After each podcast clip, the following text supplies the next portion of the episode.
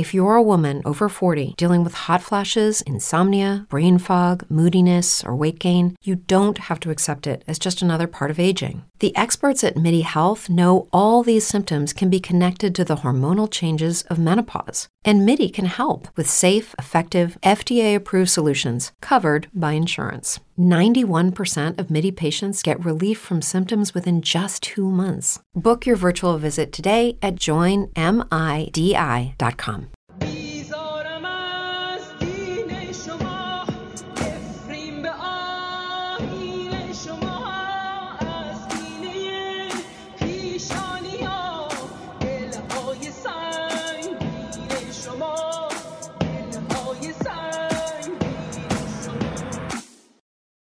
شنونده های عزیز پادکست سماک و پادکست مولانا خانی به هر دو دسته شما سلام. از عمق روزهای غم و سیاهی صدای ما رو میشنوید. قرار بود سرآغاز فصل سوم سماک جور دیگری باشه. در ماه سپتامبر برای روز جهانی سفر و گردشگری و بعد شد آنچه شد. در صد روز عمق سیاهی و اوج امید. در آخرین لحظاتی که این پادکست را آماده می کردیم دو ادام دیگر آمد و زحاک دوباره خون گرم و تازه نوشید و محمد مهدی کرمی و سید محمد حسینی قربانی بیداد شدند. قربانی سکوت قشر خاکستری شدند. قربانی بیعملی جامعه جهانی شدند و قربانی همه ماهایی که چهل و چهار سال سکوت کردیم تا شورش پنجاه و هفت. خودش رو نظام مقدس اسلامی بنامه و بعد نظام مساوی با شخص زحاک بشه و زحاک قانون رو مسخ و خم و دگرگون بکنه هر لحظه هر جوری که دلش می‌خواد. ما رو بیش از چهار دهه در مقطع حساس کنونی نگه داره و بعد حفظ نظام اوجب واجبات باشه. در پادکست پیش رو چهار دسته از متون ادب فارسی رو از نظر نگاهشون به دادخواهی مقایسه کردم و بعد ارجاع دادم به دو بخشی از پادکست مولانا خانی که به طور خاص راجب مستبدان هست. که بگم مولانا یک نگاهی متفاوت با این چهار دسته داره و به مستبد درون ما بیشتر ارجاع میده. نکته بسیار ظریفی که علاوه بر تمام همبستگی های اجتماعی و در ضمن اونها باید برای به سلامت راه بردن کوشش و پویشمون به اون دیکتاتور درونی هم حواسمون باشه. در ادامه گفتگوی من با دوستان رو میشنوید که همین چهار دسته رو بررسی کرده. در قالب یک نشست آنلاین در بستر زوم با همراهی باشگاه کتاب مونتریال و در هر جایی که این پادکست رو میشنوید لینک اون دو اپیزود مولانا خانی رو هم پیدا می‌کنید. این اپیزود به طور استثنایی در هر دو پادگیر مولانا خانی و سماک منتشر میشه که هم همراهان مولانا خانی رو به پادکست سماک ارجا بده و هم شنوندگان مجله شنیداری سماک رو به سمت مولانا خانی بیاره و ارجایی که به دو اپیزود از مولانا خانی دادم.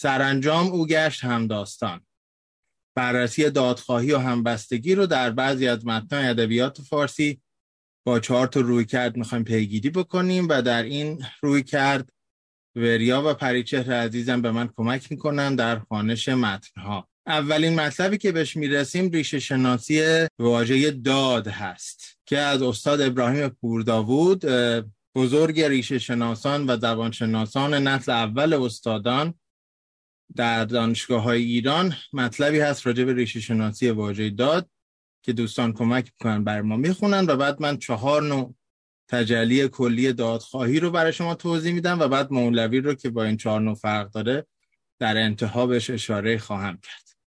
بفرمایید دوست. داد در فارسی از فرس هخامنشی و اوستا که دات می‌گفتند به جامانده مفعول است از مصدر دا که در فرس هخامنشی و اوستا و سانسکریت به معنی دادن و بخشودن و نهادن است همین مستر است که در فارسی دادن شده است داد به معنی قانون است در این چند سال گذشته دیگر باره میان ما رواج یافته به معنی عدالت و قانون به کار می رود و دیگر تخصیصی به زبان ادبی ما ندارد. واژه قانون که معرب است از کانون یونانی ناگزیر پس از استیلای عرب به ما رسیده. پیش از آن در سراسر ایران زمین از روزگار اوستایی گرفته تا هخامنشی و ساسانی داد به جای قانون کنونی به کار می رفت. داد که در ادبیات فارسی به معنی عدل گرفته شده به این اعتبار است. اساس هر قانون عدل و انصاف است. قانونی که بر بنیاد عدل نهاده نشده باشد قانون نیست بلکه بیداد و ستم است. بنابراین دادگر کسی است که از قانون نگردد و از آین روی نتابد. دادگر یا دادگستر در استعاره و مجاز به معنی عادل است چنانکه داد و بیداد یا ناداد به معنی عدل و ظلم است. هرچه روزی داد و ناداد آیدم اوز اول گفته تا یاد آیدم. در کهنترین آثار کتبی ایران که اوستا و کتیبه های هخامنشیان است داد به معنی قانون به کار رفته است و اشو زرتشت در سرودهای خود گوید آنچنان که در نخستین داد زندگی است داور با کردارهای درست رفتار خواهد کرد چه با نیکوکاران و چه با گناهکاران و چه با آنانی که کردارهایشان نیمی خوب و نیمی بد است. در داستان ما هوشنگ و تحمورس و جمشید و فریدون و منوچهر و نوذر و جز اینها از سلسله پادشاهان پیشدادی خوانده شدهاند. نام این خاندان در اوستا اردهاتا آمده این واژه که مرکب است از دو جز لفظا یعنی پیش قانونگذار یا نخستین کسی که داد و آیین نهاد. بنابراین در داستان ما پادشاهان این خاندان کسانی هستند که نخستین بار در ایران زمین قانون گذاردند. وندیداد نام یکی از نسکهای اوستاست این نام یعنی قانون ضد دیوان یا پروردگاران پیش از زرتشت. دادستان که مرکب است از داد و ستان در پهلوی به معنی داوری و قضا و فتوا و حکم و دادگاه است. در فارسی هم به همین معانی به جا مانده. در نامه پهلوی شایست نشایست فصل ده فقره 18 گوید در سرزمینی که در آنجا دادور دروغزن گمارند و او را باور دارند از گناه و پیمان شکنی که از آن دادور سرزند اندر آن کشور ابر و باران کم گردد شیرینی و چربی و نیروی درمان از شیر گاوان و گوسفندان بکاهد و بچه اندرو شکم مادر تباه شود. حالا نگاهی که متون کهن ما به داد داشتن به چهار شکل تقسیم میشه که ما از آخرین شکل یعنی از چهار به سه به دو به یک با شما خواهیم بود. شکل چهارم غیر مستقیم در قالب قصه است. شکل سوم غیر مستقیم در ساختار اثر شکل دوم مستقیم و در قالب آثار غیر حماسی است و زیباترینش به شکل کاملا مستقیم در شاهنامه است و مصنوی کاملا خارج از اینا قرار می‌گیره که بعد از فهم اینا می‌تونیم بهش بپردازیم. برای همین نمونه های از این چهار دسته خونده خواهد شد باد به زحمت دوستان. و بعد من راجع به هر یک توضیحی خواهم داد. بهرام در آغاز پادشاهی به خوشی و لذت و شکار و تفریح پرداخت و به کار ملک نیندیشید و در امور رعیت ننگریست در نتیجه مملکت به ویرانی رفت و آبادی کاهش یافت و تا اینکه یک روز شاه به تفرج شکار سوار شد و موبد بیامد و همراه شد. در ضمن راه از خرابه گذشتند که از املاک معتبر بوده بود و به دوران وی خراب شده بود و جز جغد کس آنجا مقیم نبود. ناگهان جغدی از خرابه بانگ برداشت و جغد دیگر به پاسخ آن بانگ زد. شاه به موبد گفت این پرنده چه گفت و دیگری چه جواب داد؟ موبد گفت این جغد نر با جغد ماده سخن داشت. می گفت مرا از خیش تمتع ده تا فرزندانی از ما بیایند که تسبیح خدا گویند و عقاب ما در این جهان بمانند. و جغد ماده گفت اینکه تو می‌گویی اقبال بزرگ و توفیق کامل حال و آینده است ولی شرایطی دارم. نر گفت شرط تو چیست؟ گفت نخواستان که خرابه بیسته معتبر را که در ایام این شاه ویران شده باشد به من ببخشی. و جواب وی این بود اگر دوران این شاه دراز شود از املاکی که ویران می شود هزار ده به تو خواهم داد. کاری که گفتی آسان است و تقاضایت به سهولت انجام می شود. چو شاه این سخن از موبدان بشنید در جانش مؤثر افتاد و از خواب غفلت بیدار شد. این داستان رو در کتاب فارسی عمومی ما درس می‌دادیم به بچه ها وقتی من در ایران بودم بعد می‌گفتم شما نگاه کنید که چه شاه پند ناپذیری باید باشه که اون وقت وزیر مجبور باشه از بغبغوی کپک خلاصه تو هوا بزنه شکار کنه که بتونه یه نکته بگه به شاه. گر ملکین است. نظامی حکایت مندرج در مروج و زهب را به شیوایی این گونه به نظم کشیده است. سید کنان مرکب نوشیروان دور شد از کوکبه خسروان. مونس خسرو شده دستور و بس خسرو و دستور و دگر هیچ کس. شاه در آن ناحیت سیدیاب دید دهی چون دل دشمن خراب. تنگ دو مرغ آمده در یکدیگر و از دل شه قافیه‌شان تنگتر. گفت به دستور چه دم می‌زنند؟ چیست سفیری که به هم می‌زنند؟ گفت وزیر ای ملک روزگار گویم اگر شه بود آموزگار. این دو نوا نز پی رامشگری است خطبه ای از بحر زنا شوهری است. دختر این مرغ بدان مرغ داد شیربها خواهد از او بام داد. کین ده ویران بگذاری به ما نیز چنین چند سپاری به ما. آن دگرش گفت که از این درگذر جور ملک بین و بر غم مخر. گر ملک این است نه بس روزگار زین ده ویران دهمت صد هزار. بله نه یکی و نه دوتا و نه ده تا صد هزار تا از این ده بهت میدم. بیستا که کاری نداره. حالا جالبه باز نظامی نکته خیلی جالبی اضافه کرده به اون متن نصر میگه که گویم اگر شه بود آموزگار. یعنی چی؟ یعنی قبلا یه چیزایی بهت گفتم که گوش نکردی. حالا این دفعه استثنان گوش بکن. این غیر مستقیم ترین شکل دیگه حرف زدن با پادشاهانی که هیچی حالشون نیست و فکرم می‌کنن که از آسمان افتادن و فرح ایزدی دارن و چه و چه. این یک هشدار وضعیت قرمز است. ظلم بیداد می کند و ظالم کماکان بر طبل جنایت می کوبد هموطن امروز اگر برنخیزی سیاهی به خانه پلیس خواهد آمد. این یک هشدار وضعیت قرمز است.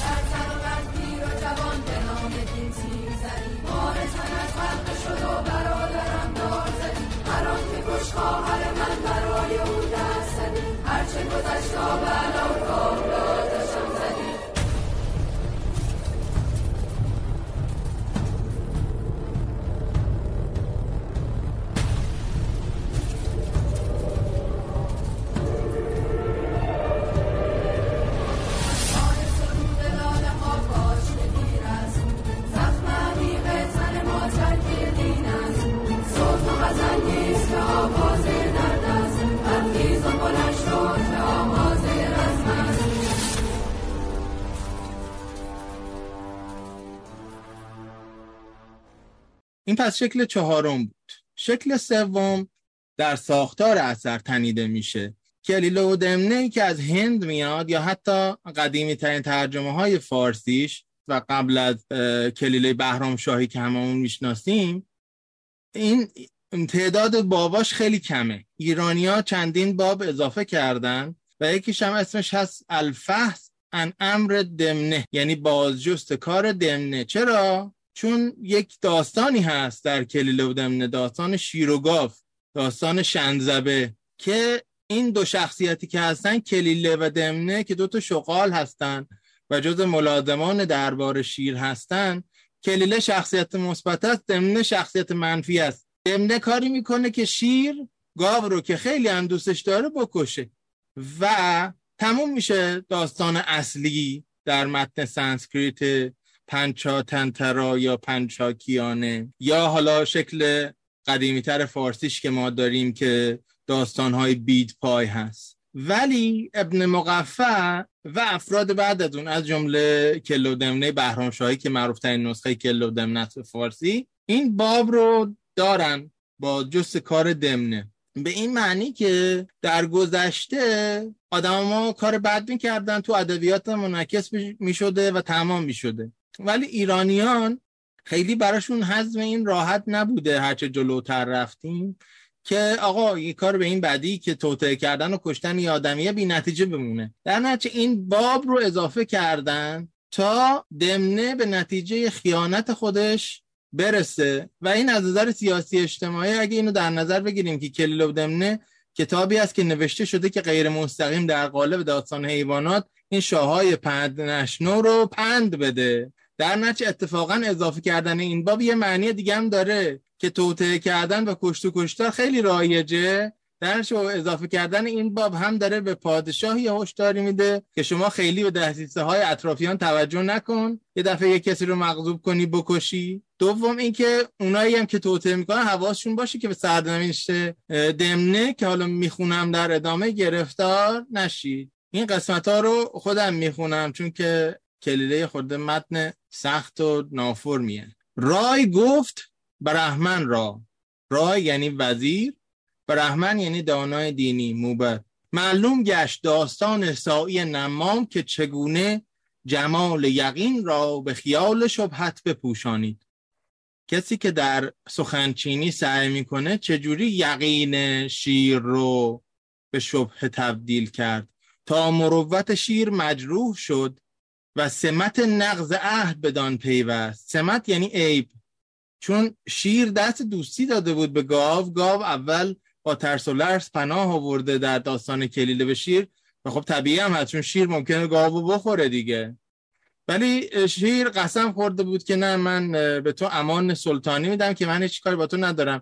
میگه نه تنها یقینی و حسن یقینی که داشت در قبال گاو به شبه تبدیل شد بر اثر سایی نمام که همون دمنه باشه بلکه احساس کرد که به مروتش خیانت شده در نتیجه نقض عهد کرد و دشمنایگی دشمنایگی یعنی دشمن خویی در موضع دوستی و وحشت گریز به جای الفت قرار گرفت و دستور ملک و گنجور او در سر آن شد. میگه این گاوی که هم شده بود وزیر هم خدانه دار بود جانش رو بر سر این از دست داد.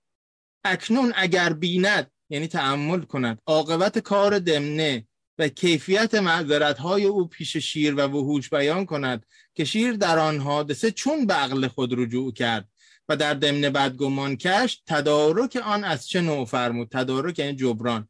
میگه جبران این خطی که دمنه کرد چجوری بود؟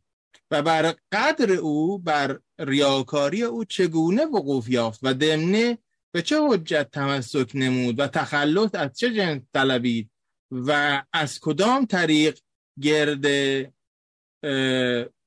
پوزش جستن در آمد که حالا اینجا جابجا نوشته شده. برهمن گفت خون هرگز نخسبت و بیدار کردن فتنه به هیچ تعویل مهنا نماند. مهنا یعنی گوارا میگه وقتی که باد بکاری طوفان درو می‌کنی. فتنه بکنی جوابش جواب خوبی نخواهد بود و در تواریخ و اخبار چنان خواندم که شیر چون از کار گاو پرداخت اول کشتش رو باید براش عزاداری کرد از تعجیلی که در آن کرده بود بسی پشیمانی خورد و سرانگشت ندامت خواهید. نیک به رنجندرم از خیشتن گم شده تدبیر و خطا کرده زن. طبیعیه که نمی‌تونن به شاه مستقیم اینو بگن ولی شیر می‌تونه به خودش بگه گم شده تدبیر و خطا کرده زن که حالا شاه هم یه خورده درس بگیره. و به هر وقت حقوق متعکد و سوالف مرزی او را یاد می‌کرد. حقوق متعکد یعنی حقایی که برگردن شیر داشت. و سوالف مرزی یعنی گذشته های رضایت وقت می‌گفت آخه چه دوران خوبی با هم داشتیم عجله کردم کشتمش. و فکرت و زجرت زیادت استیلا و قوت میافت هم هی بیشتر و بیشتر فکر می‌کرد به قول امروز یا اوورتینکینگ می‌کرد هم زجرت هم خودش رو زجر می‌داد. تا اینکه اصلا این بهش استیلا پیدا کرد که گرامیتر اصحاب و عزیزتر اتباع او بود. همون گاوی که کشته شد و پیوسته می‌خواست که حدیث او گوید و ذکر او شنود. می‌خواست با پرسخنی درباره گاو یه خورده خودش رو تسکین بده. و با هر یک از وحوش خلوت ها کردی و حکایت ها خواستی. با هر کدوم از حیوانات که نشسته و برخواست می‌کرد صحبت می‌کرد راجع به این گاو بیچاره. شبی پلنگ تا بیگاهی یعنی تا بعد از نیمه شب پیش او بود. چون بازگشت بر مسکن کلیله و دمنه گذرش افتاد. کلیله روی به دمنه آورده بود و آنچه از جهت او در حق گاو رفت باز میران کلیله داشت خلاصه توضیح می‌داد توضیح میشنید و دمنه داشت توضیح می‌داد که چجوریه و کلیله هم داشت می‌گفت کار بدی کردی و فلان. سخن کلیله آنجا رسیده بود که حول ارتکابی کردی. خیلی کار بدی مرتکب شدی جنایت مرتکب شدی. و این قدر و قمز این فریب و پنهانکاری درویی را مدخلی نیک باریک جستی. میگه به موی رد کردی وگرنه خودت گیر میافتادی. و ملک را خیانت عظیم روا داشتی. با کشتن دوستش بهش خوبی نکردی و خیانت کردی. و ایمن نتوان بود که ساعت به ساعت به وبال آن معخوض شوی. میگه هر ساعتی که میگذره به این که این گردنت رو بگیره خیرت رو بگیره و معخوض بشی گرفتار بشی داری نزدیکتر میشی و تبعت آن به تو رسد. نتیجه اون رو خواهی چشید و هیچ کس از وحوش تو را در آن معذور ندارد. وقتی بفهمن چیکار کردی هیچ کس به تو ترحم و بخشایش نمیاره و در تخلص تو از آن معونت و مظاهرت روا نبیند. به یاری تو و پشتگرمی تو نمیاد هیچ کس و همه بر کشتن و مسله کردن تو یک کلمه شوند. و مرا به همسایگی تو حاجت نیست. از من دور باش. اینا با هم هم حجره بودن. میگه اصلا پشی برو. اصلا اولین کس که تردید می‌کنه خود منم. اون کلیله آدم درستکاریه. در اون یا حیوان درستکاریه در اون تمثیل. و مواصلت و ملاطفت در توقف دار. با من هیچ وسطت و لطفی نجوی. دم نگفت گر برکنم دل است و بردارم از تو مهر. آن مهر بر که افکنم این دل کجا برم که این بیت معروفی است از کمال الدین اسماعیل اصفهانی که حافظم آوردتش توی قصیده خودش. نیز کار گذشته تدبیر را نشاید. میگه گ... کاریه که شده حالا کلمه تدبیر رو ببینید چجوری سو استفاده می‌کنه.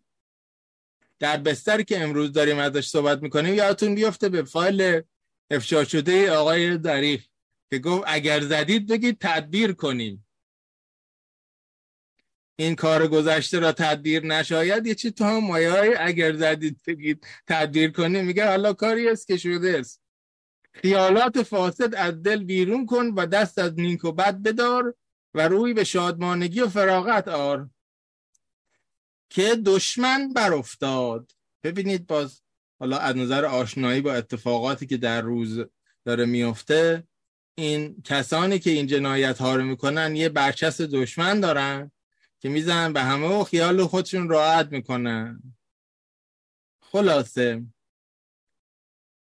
که دشمن برافتاد و جهان مراد خالی یعنی خالی از رقیب و هوای آرزو صافی گشت و ناخوبی موقع آن سعی در مروت و دیانت بر من پوشیده نبود. میگه من اتفاقا می‌دونستم کاری که داشتم می‌کردم. از نظر مروت و دیانت ناخوبه. و در حالی که استیلای هرس و حسد مرا بر آن محرز آمد. یعنی هرس و حسد من بر اون غلبه کرد. پس یکی از نکته های خیلی مهمی که ایرانیان توی این باب که اضافه می‌کنن هست اینه که دمنه کار بد می‌کنه و می‌دونه که داره بد می‌کنه. ما هممون بدکاری های مختلفی می‌کنیم در طول زندگی. ولی تفاوت هست. نه فقط بین موضوع کار و نتیجه کار بلکه بین اطلاعی که ما در اون لحظه داریم. یه موقع است ما اطلاع داریم یه موقع است ما اطلاع نداریم. بعدا دانشمون فهممون تغییر می‌کنه می‌فهمیم چه غلطی کردیم. دمنه نمونه کسانی است با اضافه شدن این باب بازجست کار دمنه که ایرانی ها اضافه کردن که می‌دونن کار بد دارن می‌کنن ولی اتفاقا کار بد رو انجام میدن. بر سر رقابت برای قدرت. چون قبل از اینکه این گاو بیاد دمنه نزدیکترین فرد به شیر و هی هم خلاصه مشاوره های غلط میده بعد کلیله میاد اصلاش می‌کنه زیر پوستی ولی بعد که گاو نزدیک میشه میگه اه رقیب آمد. من این رقیب باید هر جور شده بزنم کنار و به کشتنش میده.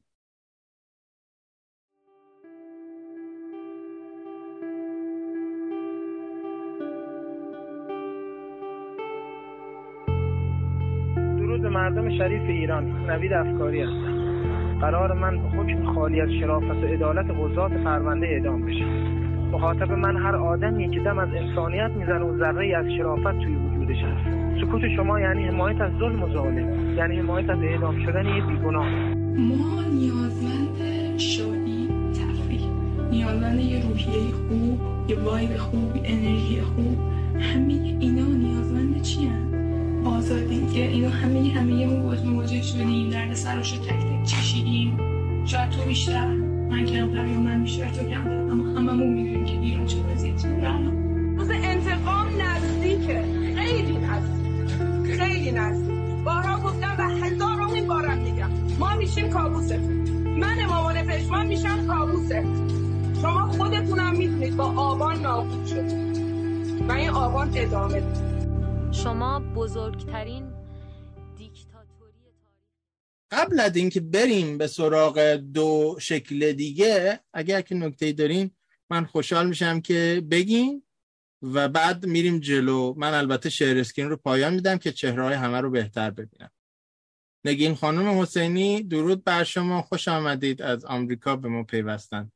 سلام به شما فرشید جان و همه دوستان عزیز. خیلی ممنونم بابت صحبت خیلی جالبتون.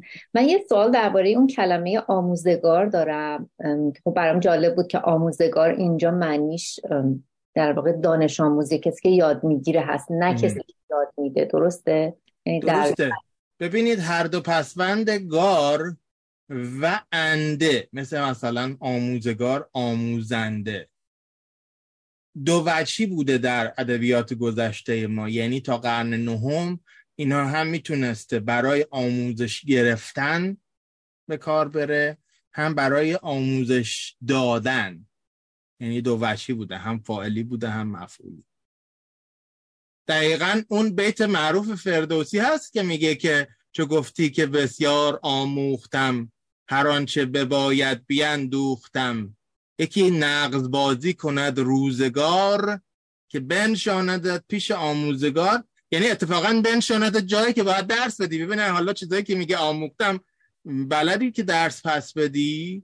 از طرف دیگه میشه اینجوری معنیش کرد که میشونتت پیش یک آموزگاری که بفهم هیچ بلد نیستی. حالا دوباره باید بری از اول تازه یاد بگیری یعنی این شکل دو وحشی بودنش حتی توی اون کاربرد شاهنامه هم هست به هر دو معنی هم کاملا درست با متن سازگاره. ممنون از نکته سنجیتون.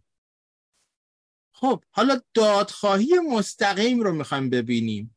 جایی که در ادبیات کهن فارسی میاد و دادخواهی اتفاق میفته یعنی مستقیما مشکلات با شاه بیان میشه با صاحب قدرت بیان میشه. اعتراض هم نباید کرد که چرا همیشه با شاه بیان میشه. چون در طول تاریخ گذشته ما ما ساختاری غیر از ساختار پادشاهی نداشتیم. یعنی همیشه حالا نه فقط هم در ایران در اکثر کشورها شما خیلی جدید هست که پیدا می‌کنید که قدرت تقسیم میشه بین افراد. و اتفاقا حالا این تقسیم قدرت رو به شکل استثنایی در شاهنامه می‌بینیم که بهش می‌رسیم. در نتیجه سوء استفاده یا سوء برداشت نشه یه موقع که پس چون در ادبیات فارسی همه دارن به شاه تظلم می‌کنن پس بهترین نظام نظام شاهی است. نه اصلا این معنی رو نمیده.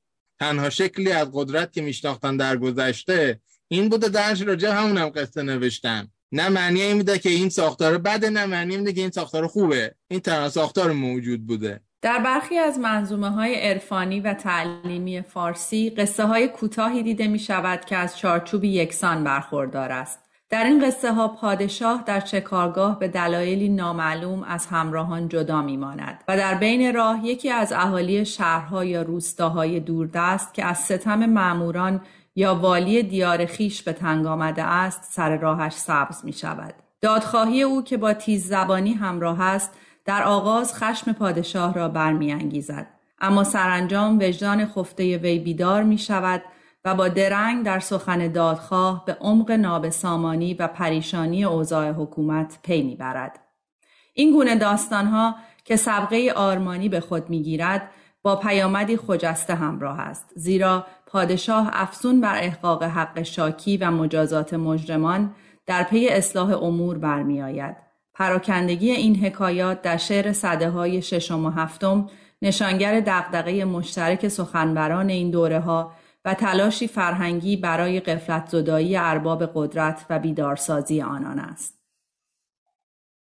قبل از اون که ادامه داده بشه می‌خوام یه نکته رو بگم. چرا پادشاه در شکار ازش دادخواهی می‌کنن مردم؟ چون پادشاهان بار می‌دادن و مینشستن. یا وقتی بر سر جایی رد می‌شدن افراد مثلا جامعه کاغذین میپوشیدن و نشانه تظلم خواهی بوده. ولی چرا؟ این به شکار رفتن مورد توجه قرار گرفته. حتی تو شاهنامه هم هست تو داستان بهرام. بهرام یه موقعی میره شکار و به یه روستایی می‌رسه و در اون روستا شبی رو سر می‌کنه که خیلی داستان جالبی است. این تم شکار یک بنمایه یا یک ساختاری یا یک فانکشنی داره و اونم اینه که پادشاه تنها میشه. معنیش اینه که یکی از مشکلاتی که با ساختار قدرت همیشه وجود داره این اطرافیان هستن. اطرافیانی که نمی‌گذارن صداها مستقیم به فرد صاحب قدرت که باید صاحب داد باشه. یعنی باید قانون مبتنی بر عدالت رو هم بگذارد به معنای وضع کردن و هم بگذارد به معنای اجرا کردن. باید قانون گذار باشه هم با دالزال هم با رزه هم باید دادگر باشه در وضع قانون و هم در اجرای قانون اونجوری که در ریشه کلمه داد دیدیم. ولی همیشه افرادی هستن که نمی‌ذارن صداهای عادی به حلقه اصلی قدرت و عدالت و دادخواهی برسه. و این نشون میده که حالا این زحاکی که الان در دوانه محاکمه و ارتباطشن با واقعیت قطعه یا ده ها دیکتاتور دیگه که در دوره معاصر داشتیم اینا همه به درد مشترک دیکتاتورهای گذشته مبتلا و این همون است که معموران یا والیا که خودشون بخشی از ستمن خودشون بخشی از مشکلن معمولا مردم رو دور نگرم داشتن از این شادن به شکار رفتن و از اون حلقه محافظان جدا افتادن یک بستر کاملا مناسب بوده که مردم بیان و مستقیما با پادشاه صحبت بود اینک نمونه هایی که همگی بر تنهایی سلطان بی مزاحمت غیر تاکید دارد. ملک انوشیروان عزم شکار کرد. گند پیر خبر یافت که ملک به, شکار، به فلان شکارگاه به شکار خواهد شد. دیگر روز نوشیروان در رسید و بزرگان لشکر همه درگذشتند و به شکار کردن مشغول شدند. چنانکه نوشیروان با سلاحداری بماند و در شکارگاه میراند. گند پیر چون ملک را تنها یافت از پس خاربن برخاست و پیش ملک دوید و قصه برداشت. و در حکایت سلطان مسعود و کودک ماهیگیر آمده است گفت روزی شاه مسعود از غذا افتاده بود از لشکر جدا با تک میراند بی تنها بی یکی دید بر دریا نشسته کودکی. در بن دریا فکنده بود شست شه سلامش کرد و در پیشش نشست. ناگهی محمود شد سوی شکار اوفتاد از لشکر خود بر کنار. پیرمردی خارکش میراند خر خار وی افتاد و میخارید سر. دید محمودش چنان درمانده خار او افتاده و خر مانده. شنیدم که از پادشاهان غور یکی پادشه خر گرفتی به زور. خران زیر بار گران از علف به روزی دو مسکین شدندی تلف. شنیدم که باری به عزم شکار برون رفت بیدادگر شهریار. تکاور به دنبال سیدی براند شبش دست داد از حشم باز ماند. به تنها ندانست روی و رهی. بیافتاد ناکام شب در دهی. یا بیافتاد ناکام شب در دهی. شنیدم که دارای فرخ تبار ز لشکر جدا ماند روز شکار. سپاسگزارم. در همه این نمونه همجوری که می‌بینید حالا یا از غذا هست یا به دلیل شکار طولانی هست یا به دلیل اینکه به دنبال سید داره میره سید او رو از راه به بی راه می‌بره. به دلایل مختلف شاه تنها میمونه. یا اصلا شب میشه و نمی‌تونه برگرده و مجبور میشه شبی رو با مردمان عادی سر بکنه و اونجاست که دقیقا این اتفاق آگاه شدن از شکایت های مردم میفته نشون میده که مشکلی بوده از قدیم در بین تمام شاهان مختلف که زیستنشون با مردمان عادی دچار مشکل می‌شده در نتیجه مشکلات رو نمی‌دیدند و نمیشنیدند. و این است که حتی می‌بینی تو نمونه اول شاه کاملا تنها نیست یه محافظ باشه. ولی اون وزیر و وکیلی که خودشون فساد می‌کنن که همیشه مردم رو دور نگه میدارن اونا نیستن که این پیری که خیلی پیر گند پیر به این معناست. پیری که دیگه در اوج کهولته میاد و می‌تونه همچین بانگی برداره و قصه برداره قصه برداشتن یعنی مرافعه خود را بیان کردن جدل کردن شکایت کردن گفتار پرخاشگونه دادخواهان که گاهی از ناسزاگویی و فوش نیز چاشنی می گرفت در جملاتی کوتاه، سریح، بی مقدمه و دور از پرده پوشی حواله سلطان می گشت و خشم او را برمی انگیخت. مثلا پیرزنی که شهنگان زورگیر سبد انگورش را برده بودند شکایت پیش محمود بیبرد و می‌گوید من تو را حال خیش کردم درس. از دعای من ضعیف بترس. آه مظلوم در سحر به یقین بتر از تیر و ناوک و زوبین. در سحرگه دعای مظلومان ناله زار و آه محرومان. بشکند شیر شرزه را گردن. درکش از ظلم خسرو با دامن. این چه بی رسمی و ستمکاری است وین چه فرعونی و چه جباری است البته سعدی در قصه پادشاه قور برای نشان دادن گستاخی و بیپروایی روستایی سخنانی تند و سخنان تند و گزنده وی را در دو فضا بازگو می کند. نخست هنگامی است که پادشاه پس از گم کردن راه به خانه پیرمرد آمده است او که به قول سعدی ز پیران مردم شناس قدیم است چنین وانمود می کند که شاه را نشناخته است اما سردی رفتارش با میهمان ناخوانده حکایتی دیگر دارد. و او حکایتی دیگر دارد. او رو به پسر خود می کند و پادشاه را ناجوانمرد ب- برگشته بخت می شمارد که کمر بسته دارد به فرمان دیو به گردون بر از دست جورش قریب گفتین که پس از بازداشت نیز زبان آتشینش همچنان شعله می کشد و این بار در پیشگاه سلطان و در جمع درباریان می خروشد. نه تنها منت گفتم ای شهریار که برگشت بختی و بد روزگار چرا خشم بر من گرفتی و بس؟ منت پیش گفتم همه خلق پس. چو بیداد کردی توقع مدار که نامت به نیکی رود در دیار. تو را چاره از ظلم برگشتن است نه بیچاره ای بی گنه کشتن است. بدان کی ستوده شود پادشاه که خلقش ستایند در بارگاه. پس نکته که هست حالا من اصل تمام این حکایت ها رو بعدا توی کانال تلگرام سماک می‌ذارم که بتونید بخونید. ولی در این قصه پادشاه قور بازداشت میشه نهایتا این پیرمرد تند زبان. بعد میاد در جمع درباریان و جلوی قاضی به اصطلاح باز حرفش رو تکرار می‌کنه. میگه نه این حقیقته که تنها کسی که واقعیت رو بهت گفت من بودم. که بخت برگشته و روزگار بد داری؟ چرا بر من خشم گرفتی؟ تفاوت من با بقیه اینه که من اون چیزی که پشت سر می‌گفتن پیش رود و جلوی رود و به وضوح گفتم. و حالا که اهل بیداد هستی توقع این رو نداشته باش که نام نیکی در این دیار داشته باشی و پشت سرت خوبی بگن. نه پشت سرت بدی میگن.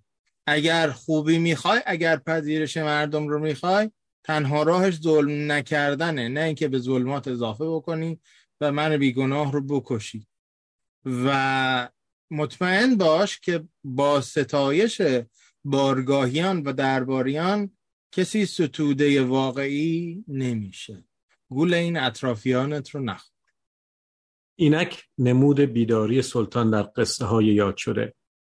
ماند محمود زاولی حیران اندران گند پیر چیر زبان. زار زار از حدیث او بگریست گفت ما را چنین چه باید زیست. تا نیارد که از رزی انگور سوی خانه برد زنی مزدور.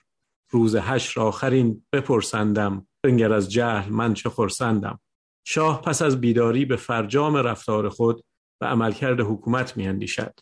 نخستین گام وی در جبران ستم فرو خوردن خشم در گذشتن از گستاخی رعیت و چارجویی برای رفع ست- ستم است. کار بر مرد بد بگیرد سخت پس مرو را فرو کند به درخت. نامه در گردن وی آویزد تازه بد هر کسی بپرهیزد. پس منادی زند به شهر درون کان که از حکم شاه رفت برون سر بپیچید و زال و آسی گشت. گرد خود رعی و معاصی گشت. مرورا این سزا بود ناچار تا ندارد رضا رضای سلطان خار هرچند سنایی این گونه دادرسی ها را برای شخص ستم دیده ستم رسیده چندان سودمند نمی بیند اما چشم دارد که برای عبرت دیگران بیفایده نباشد. زار بگریست زال و گفت ای شاه گرچه دستم ز مال شد کوتاه به خدا ار به من دهی صد گنج بر نخیزد ز جان من این رنج. خورد سوگند شهریار جهان. به خدا و پیامبر و قرآن. گفت هر پنج را برآویزم. اسپ از این جای پس برانگیزم. زود هر پنج را بیاوردند. حلقشان سوی ریسمان بردند. نکته که وجود داره این است که پنج تا عامل سلطان هستن. در این داستانی که سنایی داره یاد می‌کنه. حالا در اون قسمتی که ما ازش رد شدیم به سبب خلاصه بودن در قسمت دوم در نمونه دوم نه در اولی که فقط یک نمونه هست. ولی در قسمت دوم ما پنج تا عامل حکومتی رو داریم که اینا فساد می‌کنن. کاری که شاه انجام میده این است که اینا رو مجازات می‌کنه به شدیدترین شکل. اینا قتل نکرده بودن دزدی کرده بودن ولی اینا رو مجازات می‌کنه که بترسونتشون. این یه چیز دیگر هم به ما نشون میده وقتی که ما ادبیات رو آینه خوب و خصلت جمعی تلقی بکنیم. اونم اینه که ما از گذشته فکر می‌کردیم که شدت عمل نشون دادن در تنبیه می‌تونه بازدارنده باشه. الان این بحثی که توی اعدام هم هست که اعدام باید کرد و جامعه توقع اعدام داره و اعدام باید در ملع عام باشه و این کسایی که دارن میگن اعدام نباید باشه اینا فرهیختگان هستن. جامعه عادی هنوز در همون شکل قدیمی زندگی می‌کنه. این شکل قدیمی که طرفداران بازدارندگی اعدام ازش صحبت می‌کنن همه چیزیه که توی این هم آمد. در صورتی که خب بسیار راه های دیگه وجود داره بسیار الگوهای دیگه وجود داره ولی ادبیات ما بیشتر این الگوی سختگیری و مجازات خیلی زیاد رو تکرار کرده و ترویج کرده که خب یکی از پدیدهایی است که در ادبیات ما که لزوما هم بهترین راه حل نیست و ادبیات هم همیشه حاوی بهترین چیزها نیست. حالا می‌رسیم به شاهنامه. ما قسمت های یکم طولانی رو می‌خونیم از داستان کاوه دادخواه. یعنی 86 بیت هست. من یه تعداد از اینا رو حذف کردم. ولی 60 و چند بیتش رو می‌خونیم. در 6 تا اسلاید و من حالا در لابلای هر اسلاید توضیحاتی رو میدم. چرا می‌خونیم؟ به دلیل اینکه اصلا خودتون خواهید دید که شاهنامه با وجودی که قبل از همه این نمونه هاست چقدر متفاوته. و بعد من راجع به این تفاوت می‌خوام صحبت بکنم تا بعد برسم به مولوی که بیرون از همه این چهار تا معادله وایساده و یک استثناست به شکل دیگری. در کتاب مدرسه ابتدایی یکی دو قطعه از شاهنامه بود که با آن آشنا شدم. شعرهای عجیب دنیای عجیب جنگها شاهان و پهلوانان.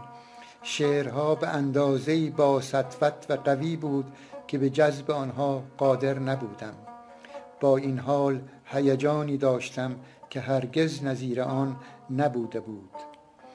زمانی که شاهنامه آمد سرنوشت ایران به این کتاب بسته شد.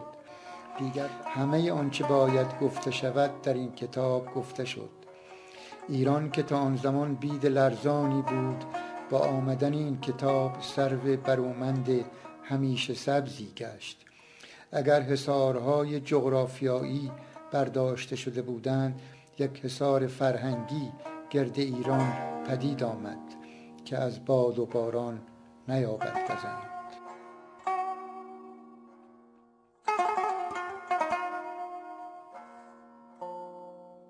دیگر بعد از آن ایران آفتاب بیغروب شد هرچند که گاه آفتاب پریدرنگ یا ابرالود باشد ولی هرگز آفتاب لب بام نشد.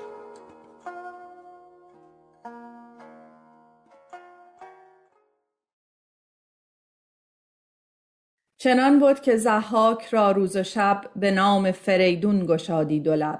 بر آن برز بالا ز بیم نشیب شده زافریدون دلش پر نهیب.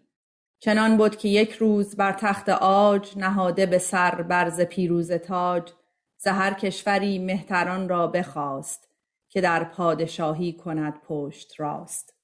از آن پس چنین گفت با موبدان که ای پرهنر با گهر بخردان مرا در نهانی یکی دشمن است که بر بخردان این سخن روشن است. به سال اندکی و به دانش بزرگ گوی بدنژادی دلیر و سترگ. اگرچه به سال اندک ای راستان در این کار موبد زدش داستان که دشمن اگرچه بود خار و خرد نباید او را به پی برسپرد ندارم همی دشمن خرد خار بترسم همی از بد روزگار. همی باید زین فزون بایدم لشکری هم از مردم و هم ز دیو و پری.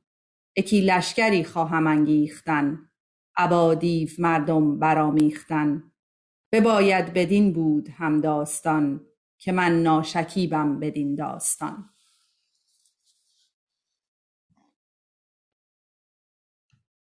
خب حالا اتفاقی که میافته این است که به خود من زمینه بدم که ما کجای داستانیم.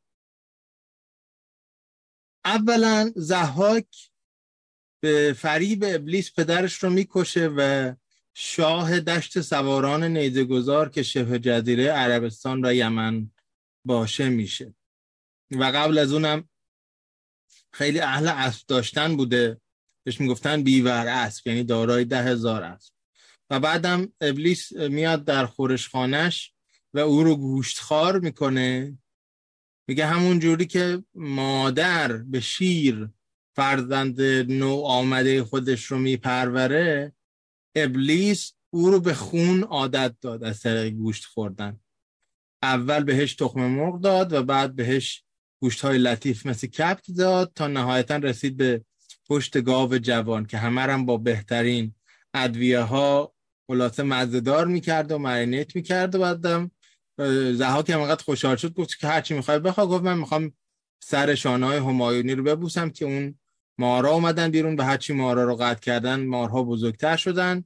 ابلیس دوباره در قامت پزشک آمد و گفت بعد مغز سر جوان بدی که دو نفری که از نژاد کرد هستن یعنی سهران نشین یا اگر بگیم کرد رو به شکل خاص قومیتی که می‌شناسیم بگیریم به نام ارمایل و گرمایل. میان میرن به خورشخانه پادشاه که بتونن نصف اینها رو نجات بدن و با مغز سر گوسفند قاطی می‌کردن و می‌دادن به ماران و میگه که اصلا برنامه ابلیس این بود که از طریق این پیشنهادی که داد کم کم جهان رو از انسانها خالی بکنه. و هر روی اینا رو جمع می‌کردند گروه های 20 نفره و میفرستادن به صحرا و به تصریح دوباره فردوسی میگه که این گروهی که ارمایل و گرمایل نجات می‌دادن اجداد کردهای کنونی هستن که کنون کرد از آن تخمه دارد نجات. حالا اتفاقی که افتاده اینه که بعد از این اتفاقها زحاک یه شبی میخوابه و با نهره از خواب بیدار میشه و ارنواز و شهرناز خواهران جمشید که به اجبار و با تلسم و جادو شدن زنان او شدن و با او در بسترش خوابیدن. میگن چه خبره؟ میگه که خواب دیدم سه نفر اومدن و کوچکترینشون با یه گرزی که شکل گاو داشت زد به سر من و دنیا بر سرم خراب شد. و بعد ستاره شناسان و خوابگزاران رو می‌خواد.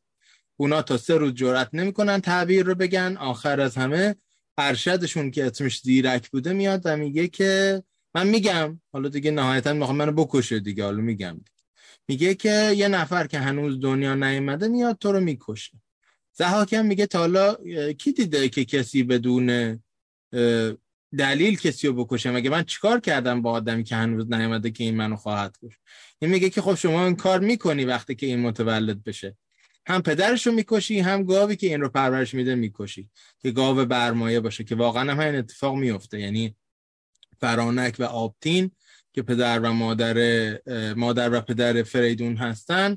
به وسیله زحاک آبتین کشته میشه. یکی از اونایست که مغز سرش به مارها داده میشه و بعدم گاو برمایه کشته میشه در جستجوی نوزاد فریدون و تمام این اتفاقا تحقق پیدا می‌کنه که حالا من در چهار جلسه خیلی طولانی توی زوم چهار جلسه تقریبا دو ساعته بیت به بیت داستان رو خوندیم و شباهتش رو با همه دیکتاتور دیگه گفتم که فردوسی چقدر ریز ترسیم کرده. ولی حالا رسیده به اونجایی که دیگه زحاک پیدا کرده مزرعی که فریدون درش پنهان بوده و بزرگ شده و با گاو برمایه تغذیه کرده اون مزرعه رو آتش زده اون گاو رو کشته درنش می‌دونه که فریدون به دنیا اومده. اینجای داستان هستیم. چنان بود که زحاک را روز و شب به نام فریدون گشادی دو لب. و فریدون حداقل بین 16 تا 18 سالشه در اینجا. و با وجود برز بالایی که داشت با وجود پیکر عظیمی که داشت دلش از یاد فریدون پر از نهیب بود. و حالا نشسته بود بر تخت آج مهتران رو خواست و به موبدان شروع کرد نصیحت کردن. که همون جوری که همتون می‌دونین من یک دشمنی دارم که هنوز نهان هست. و گرچه که جوانه ولی دانش زیاد داره پهلوان هست گو هست بعد نژاد دشمن منه هم دلیره و هم زور زیاد داره. و با وجودی که کم ساله من به اون داستانی که موبد زده به اون ضرور مسئله که موبد به من گفته اعتقاد دارم که دشمن اگرچه کوچک باشه نباید به او بی توجهی کرد. و منم نمی... دشمنم رو بهش بی توجهی نمی کنم و از بد روزگار می ترسم. در نتیجه اولین کاری که می‌خوام بکنم این است که لشکرم رو گسترش بدم. هم از مردم هم از دیو هم از پری. ممکنه شما سوال کنید که مگه Lord of Ring که هم آدم داشت هم الف داشت هم نمی‌دونم طبقه سومی. چی بود به جز آدم و به جز الف و اینا؟ چیز دیگه هم بود. که طبقه بدا بود. حالا نکتش اینه که واقعا در اون قسمت از شاهنامه ما این طبقات سگانه موجودات رو می‌بینیم. یعنی پدر جمشید که تحمورس اسمش و بهش میگن تحمورس دیوبند میاد و دیوان رو رام می‌کنه. دیوان رو شکست میده و می‌خواد بزرگ دیوان رو بکشه که نسل اینها منقرض بشه. اینا میان از در مذاکره در میان. میگن که نه ما رو نکش. در عوضش ما یه چیزی به شما یاد میدیم که هیچ آدمیزادی بلد نیست. و سی زبان رو به تحمورس یاد میدن. خواندن و نوشتن به سی زبان. آموزش دیوان هست در شاهنامه. و بعد میان پیرو انسان ها میشن. و برده انسان ها میشن و خیلی از کارهای سنگینی که در دوره جمشید اتفاق میفته که بلافاصله قبل از ضحاکی به وسیله دیوان اتفاق میفته چون خیلی زورمند بودن. حالا تئوری مردم شناختیش چیه؟ اینو من همیشه گفتم ولی یکی از چیزایی که فرصت نکردم بنویسم. همون جوری که استعمارگرا هر جا رفتن به صاحبان اون سرزمین برچسب دادن که بتونن کنترلشون بکنن این قومی که قوم هندو آریایی هست وقتی که از فلات شمالی سیبری آمدن به سرزمین ایران به ساکنان قبلی اون سرزمین به ساکنان خیلی خیلی باستانی اون سرزمین برچسب زدن که آره اینا زبون نمی‌فهمن اینا علم ندارن اینا دانش ندارن. در این حال خب استخوان‌های بزرگتر داشتن اصلا ممکنه گونه های متأخرتری باشن به نسبت هوموسیپینس گونه های ببخشید متقدمی باشن قدیمی تری باشن در نتیجه اینا رو کنترل کردن در ادبیات اینا شدن دیو. به هر حال میگه که من همه جوره لشکر می‌خوام. هم دیو خوب می‌خوام هم دیو بد می‌خوام که میشه دیو و پری هم آدمیزاد می‌خوام. لشکرم باید مفسر کنم که الان این دیگه باید بزرگ شده باشه این دشمن ما به زودی میاد. حالا ادامه ماجرا رو ببینیم از زبان وریا و بعد همینجوری ادامه میدیم میگم 6 تا اسلاید تا جایی که دقیقا اون برمیگرده به بحث امشب ما که بحث دادخواهی و اتحاد هست هم بستگی هم. یکی محضر اکنون بباید نوشت که جز تخم نیکی سپه بود نکشت. نگوید سخن جز همه راستی نخواهد به دادن درون کاستی. ز بیم سپه بود همه راستان بر آن کار گشتند هم داستان. بر آن محضر اژدها ناگزیر گواهی نوشتند برنا و پیر. همانگه یکایک ز درگاه شاه برآمد خروشیدن دادخواه. ستم دیده را پیش او خواندند بر نامدارانش بنشاندند. بدو گفت مهتر به روی دژم که برگوی تا از که دیدی ستم. خروشید و زد دست بر سر ز شاه که شاها منم کاوه دادخواه. یکی بی زیان مرد آهنگرم ز شاه آتش آید همی بر سرم. تو شاهی وگر اژدها پیکری بباید بدین داستان داوری. که گر هفت کشور به شاهی تو راست چرا رنج و سختی همه بهر ماست؟ شماریت با من بباید گرفت بدان تا جهان ماند در شگفت. سپاسگزارم سپاسگزارم. پس بعد از اینکه این اتفاق میفته حالا نکته که وجود داره این است که میاد میگه که شما حالا به موازات این لشکر که من دارم جمع می‌کنم شما استشهادنامه بنویسین. محضر یعنی استشهادنامه. نوشتهش رو بهشون دیکته می‌کنه. دیکتاتور دیگه اهل دیکته کردنه. بنویسید که جز تخم نیکی سپهبد یعنی خودم نکشت نگوید سخن جز به راست و نخواهد به دادن درون کم و کاست. و اینا هم نوشتن همه راستان که تنظامیزم هست. بران کار گشتن هم داستان. همراهی کردن گفتن چشم با شما. درست میفرمایید شما. ولی امر شاهان جهان شاهنشاه خلاصه بل چشم. بران محضر اژدها ناگزیر گواهی نوشتن برنا و پیر. همانگه یکایک یعنی ناگهان به درگاه شاه برآمد خروشیدن دادخواه. از این رسما اصلا نبود کسی بتونه به ضحاک دسترسی پیدا بکنه دادخواهی بکنه. ستم دیده را پیش او خواندند بر نامدارش. گفتم بفرمایید بالای مجلس. بنشاندند به دو گفت مهتر. ضحاک به روی دوژم که برگوی تا از که دیدی ستم. که جرأت کرده در سرزمین ما بدی بکنه؟ خروشید و زد دست بر سر. ز شاه. گفت از شاه بدی دیدم. که شاها منم کاوه دادخواه. یکی بیزیان مرد آهنگرم ز شاه آتش آید همی بر سرم. خود خودت. تو شاهی و گر اژدها پیکری اگر شاهی هستی که بهت میگن اژدها پیکر اگه خود خودتی اگه راست میگی اگه بدلت نیست و باید بدین داستان داوری. بیا ببینم چه جوریه. داوری که تو لهجه شیرازی هم مونده یعنی کشمکش. یعنی بیا با من معارضه. حالا معارضه من با تو چیه؟ چالش من با تو چیه؟ که گر هفت کشور به شاهی تو راست اگر تمام روی زمین تحت سلطه توه چرا رنج و سختی همه بهر ماست؟ شما اگه قدرت اول منطقه و به قول امروزی شالا اه، چنین و چنان هستید ام القرای جهان باستان و فلان هستید چرا بدبختیش فقط به ما رسیده؟ الان این نتایجش کو؟ شمارت با من بباید گرفت. یعنی جواب ریز به ریز و جز به جز باید پس بدید. بدان تا جهان ماند اندر شگفت.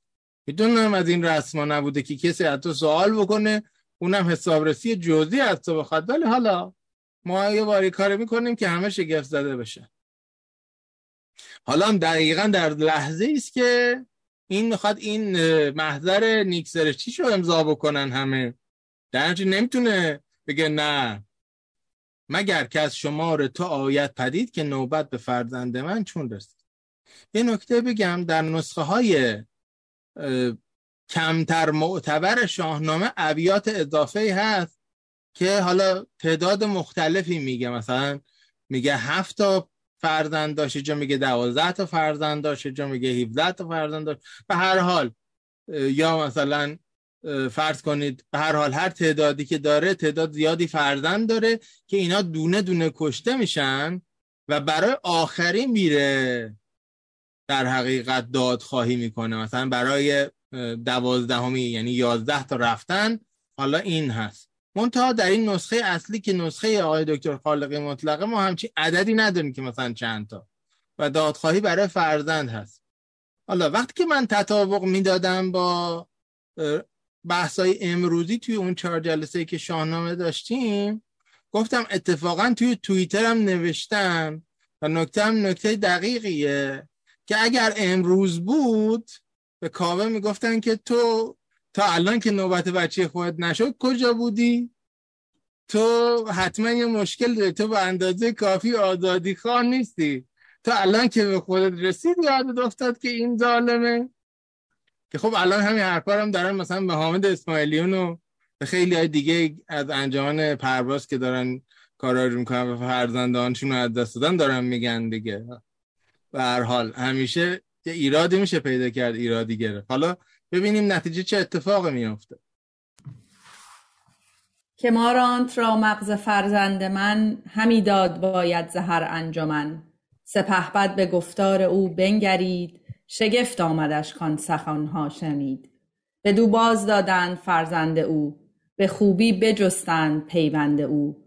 بفرمود پس کاوه را پادشاه که باشد بر آن محضر اندر گوا چو برخواند کاوه همه محضرش سبک سوی پیران آن کشورش. خروشید کی پای مردان دیو بریده دل از ترس گی- گیهان خدیو. همه سوی دوزخ نهادید روی سپردید دلها به گفتار اوی. نباشم بدین محضر اندر گوا نه هرگز براندیشم از پادشاه. خروشید و برجست لرزان ز جای بدرید و بسپرد محضر به پای. گرانمایه فرزند او پیش اوی ز ایوان برون شد خروشان به کوی. مهانشاه را خواندند آفرین که ای نامور شهریار زمین ز چرخ فلک بر سرت باد سرد نیارد گذشتن به روز نبرد. چرا پیش تو کاوه خامگوی به سان همالان کند سرخ روی؟ خب میگه که باید به من بگی حساب پس بدی که نوبت به فرزند من چون رسید که مارانت را مغز فرزند من همی باد همی داد باید زهر انجمن. چرا از این همه انجمن و گروه های مردمی که چطور نوبت فرزند من شده؟ سپهبد به گفتار او بنگرید. شگفت آمدش کان سخنها شنید. اصلا توقع نداشت که همچین سخنی حتی بشنوه. یعنی یک مستبد کامل ایار که حالا اینجا نشانش زحاکه حتی توقع نداره کسی جز خوبی بگه چون به جز خوبی اصلا باور نداره که به جز خوبی انجام میده. به دو باز دادند فرزند او به خوبی به جستن پیوند او. این به خوبی به جستن پیوند او همین چیزی است که الان در ادبیات مسئولین مملکت حاضر شده دلجویی و تفقد که می‌زنن طرف می‌کشن بعد برای دلجویی میرن پیش خانوادهش با خانوادهش دیدار می‌کنن. اگه خانواده بیچاره دورشون نرسه که نه بگن. خلاصه گفتن نه شما درست میفرمایید بفرمایید اشتباه شده. و به آفرین فلان. در نتیجه بعد اومد دستور داد بلافاصله به کاوه که خب حالا که بهت دادن بفرمایید یعنی دستور داد. که بیا اینم تو هم این محضر رو امضا بکن. وقتی که محضر رو خوند اومد نگاهی انداخت به پیران اون کشور با خاری. یک نگاه تحقیرآمیز نگاه عاقلا در صفیه بهشون کرد و گفتش که شما شدید پایمرد دیو. شما دارید میانجیگری می‌کنید برای دیو. پایمرد یعنی میانجیگری می‌کنید برای دیو. همین کاری که امروز نایاک داره می‌کنه. پای مردان دیو برید دل از ترس گیهان خدیو. برای اینکه این کار رو بتونید بکنید باید دلتون رو از ترس خدا خالی بکنید خدای جهان. چون اینا آدمای دیندار بودن موبدان بودن. میگه شما که اتفاقا باید بهتر بدونید که از این کارا نباید بکنید نباید دروغ بگید. همه سوی دوزخ نهادید روی با این کاری که کردید اصلا مستقیما روتون رو کردید به دوزخ. سپردید دلها به گفتار او. حالا جالبه که دروغ و دروج و دوزخ از یک ریش است که ازش دروغ میاد. اون تصوری که ما از عذاب داریم در زبان فارسی باستان با دروغ از یه ریش است. حالا اینم برای تعمل که دوزخ و دروغ از یه ریش است. به هر حال میگه شما با این دروغتون رفتید به سمت دوزخ و دل دادید به گفتار این. نباشم بدین محضرن در گواه. نه تنها گواهی نمیدم هیچ ترسی هم ندارم از پادشاه. براندیشیدن یعنی ترس داشتن. خروشید و برجست لرزان جای در حالی که انقدر عصبانی بود که میلرزید بدرید. از هم پاره پاره کرد و بسپرد محضر به زیر پاش انداخت و به نشانه تحقیر پایمالش هم کرد. گران مای فرزند او پیش اوی. ز ایوان برون شد خروشان به حالا همه متعجب یه عده بادمجان دور قاچین که در همه اعثار وجود داشتن حتی در روایت باستانی جمشید و ضحاک میان جلو میگن که قدر قدرت ها شاهنشاه و بزرگا. چطور شد؟ شما نه تنها آدما نمی‌تونن یک آه سرد در برابر تو بیارن بلکه آسمان هم چرخ فلک هم همچین جرأتی نداره.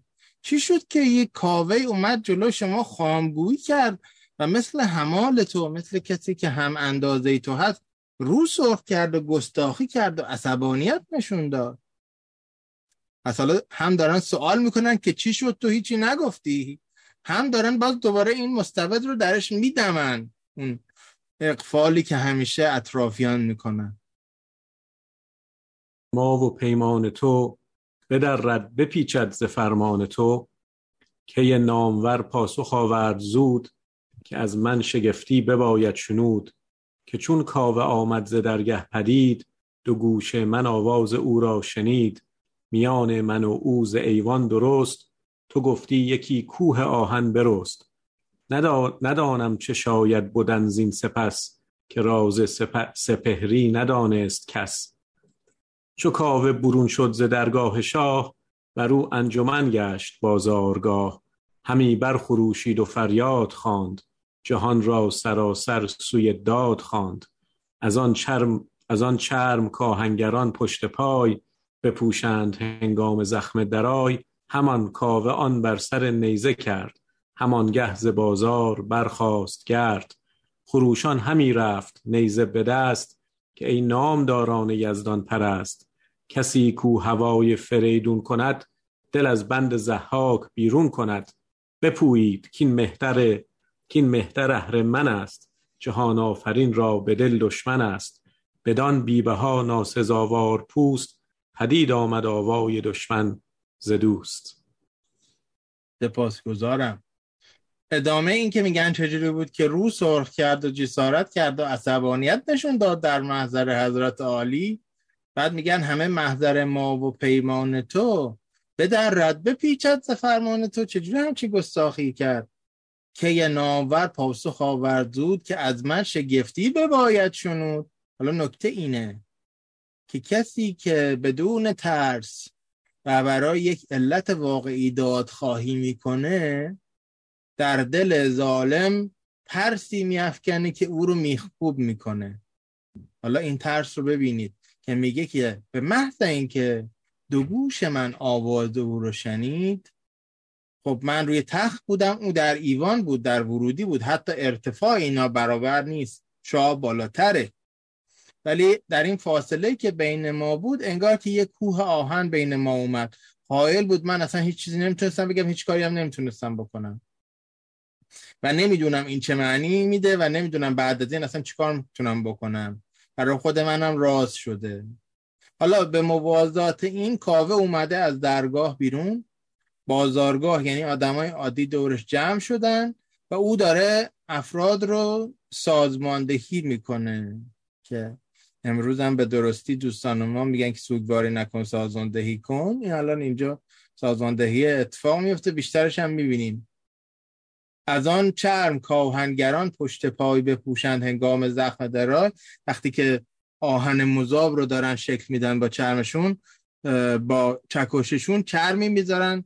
روی پاهاشون که لباسشون نسوزه. میگه همون چرم رو کاوه بر سر نیزه کرد که درفش کاویانی که یک مربعی است و از جنس چرم بوده و یه علامت ضرب در گونه وسطش هست و ازش رشته های صورتی پررنگ نزدیک به بنفش و زرد و سرخ میآویختن. از همین چرمه میاد که بهش میگن درفش کاویان که امروز هم تصاویرش می‌بینید. در راهپیماییایی که هست اونایی که اطلاع دارن از گذشته باستانی ایران بعضا بازسازی کردن درفش کاویان رو آوردن. به هر حال بر سر نیزه کرد و با داشتن یک نماد با داشتن یک نشانه این سازماندهی بیشتر شد. مردم بیشتر خروشیدن و همراه شدن. و می‌رفت این نیزه که نشان درفش کاویانی بر سرش هست می‌رفت و چی می‌گفت؟ میگفتش که ای مردم ایران که یزدان پرست هستید و شیطان پرست نیستید هر کسی که می‌خواد دل از بند زحاک بیرون کنه بیاد و همراه فریدون بشه. باید حرکت بکنیم چون این مهتر نه تنها خدایی نیست بلکه اهریمنیه و نهایتا نتیجه این شد که بدان بی بها ناسزاوار پوست یعنی با اون چرم ارزون پدید آمد آوای دشمن ز دوست. دوستان واقعی مردم ایران ایرانیان یزدان پرست و دشمنان مردم که دوستان زحاک باشند با این فراخان مشخص شدند همی رفت پیش اندرون مرد گرد جهانی برو, شد برو انجمن شد نخورد. بدانست خود کافر ایدون کجاست سر اندر کشید و همی رفت راست. بیامد به, درگاه سالار نو بدیدندش آنجا و برخاست قو چون پوست بر نیزه بردید کی به نیکی یکی اختر افکند پی. بیاراست آن را به دیبای روم ز گوهر بر و پیکر از زر بوم. بزد بر سر خویش چون گرد ماه یکی فال فرخ پی افکند شاه. فرو هشت از او سرخ و زرد و بنفش همی خواندش کاویانی درفش. از آن پس هر آن کس که بگرفت گاه به شاهی به سر برنهادی کلاه.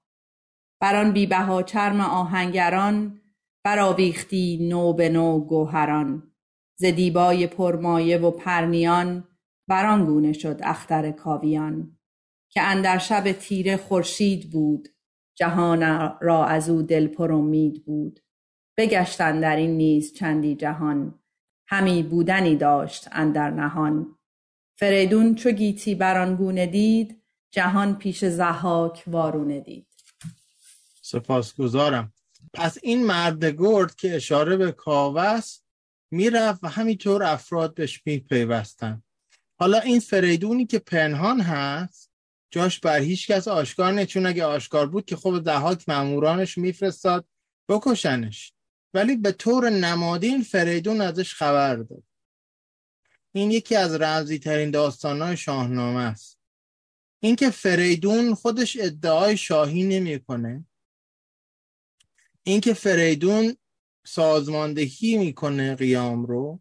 اینکه فریدون یک انگیزه خالص که محبت فرزند و نجات فرزند داره رو پیوند می‌زنه به برانداختن زهار ولی می‌دونه که شاه باید قابلیت های دیگه ای داشته باشه که او نداره و در این حال می‌دونه که فریدون کجاست و مستقیما با کسانی که دورش جمع شدن میره به سمت فریدون یک نکته نمادین بسیار مهمی رو داره به ما میگه. اونم اینه که حتی در جهان ساده تر و کمتر پیچیده ای مثل جهان شاهنامه قرار نیست همه کارا رو یه نفر بکنه. انتقادی که من از روز اول داشتم به اصراری که می‌کنن به اینکه همه آدمایی که تاثیر داشتن در این انقلاب ژینا انقلاب محسا هی افراد مختلف می‌گفتن شما باید بیاد رهبر بشید. به طور خاص مثلا به شاهزاده میگن دیگه. حالا هی هرچی طرف خودش میگه آقا من نمی‌خوام. میگن نه تو نمی‌دونی که باید بخوای. هی هرچی آقا من نم... نمیشه نیست. الان یه مدل دیگه است دنیا. میگن نه. شما خواهد خبر نداری. قرار نیست که همه کار رو یه نفر بکنه. بعد بعد اینکه شاهزاده گفتن نه اومدن به حامد اسماعیلیون گیر دادن که تو واسلاو هاول ایرانی تو بیا رهبری بکن جنبش رو. هی هر چی طرف میگه که آقا من تمرکزم رو دادخواهیه. بذار این کار دادخواهی من انجام بدم. من کار دیگه بخوام بکنم اون دادخواهی مخشوش میشه. این از این ذهنیتی میاد که ما یه ذهنیت هم و هیچ داریم یه ذهنیت همچنان باستانی و کهن داریم و متنای بزرگی مثل شاهنامه هم درست نمی‌خونیم که آقا فریدون کاوه رفت پیداش کرد با هم رفتن به جنگ زهاک لازم نبود که حتما فقط یه نفر باشه. در شاهنامه در داستانهای دیگه ما خیلی از کسانی رو داریم مثلا مثلا توس. توس از سلسله پادشاهانه ولی پهلوان میشه. قرار نیست لزوما هر کسی همه کارا رو بکنه. و هر کسی که به سلسله شاهان وابسته است دقیقا شایسته ترین فرد باشه که این همه کار کردن رو به عهده بگیره.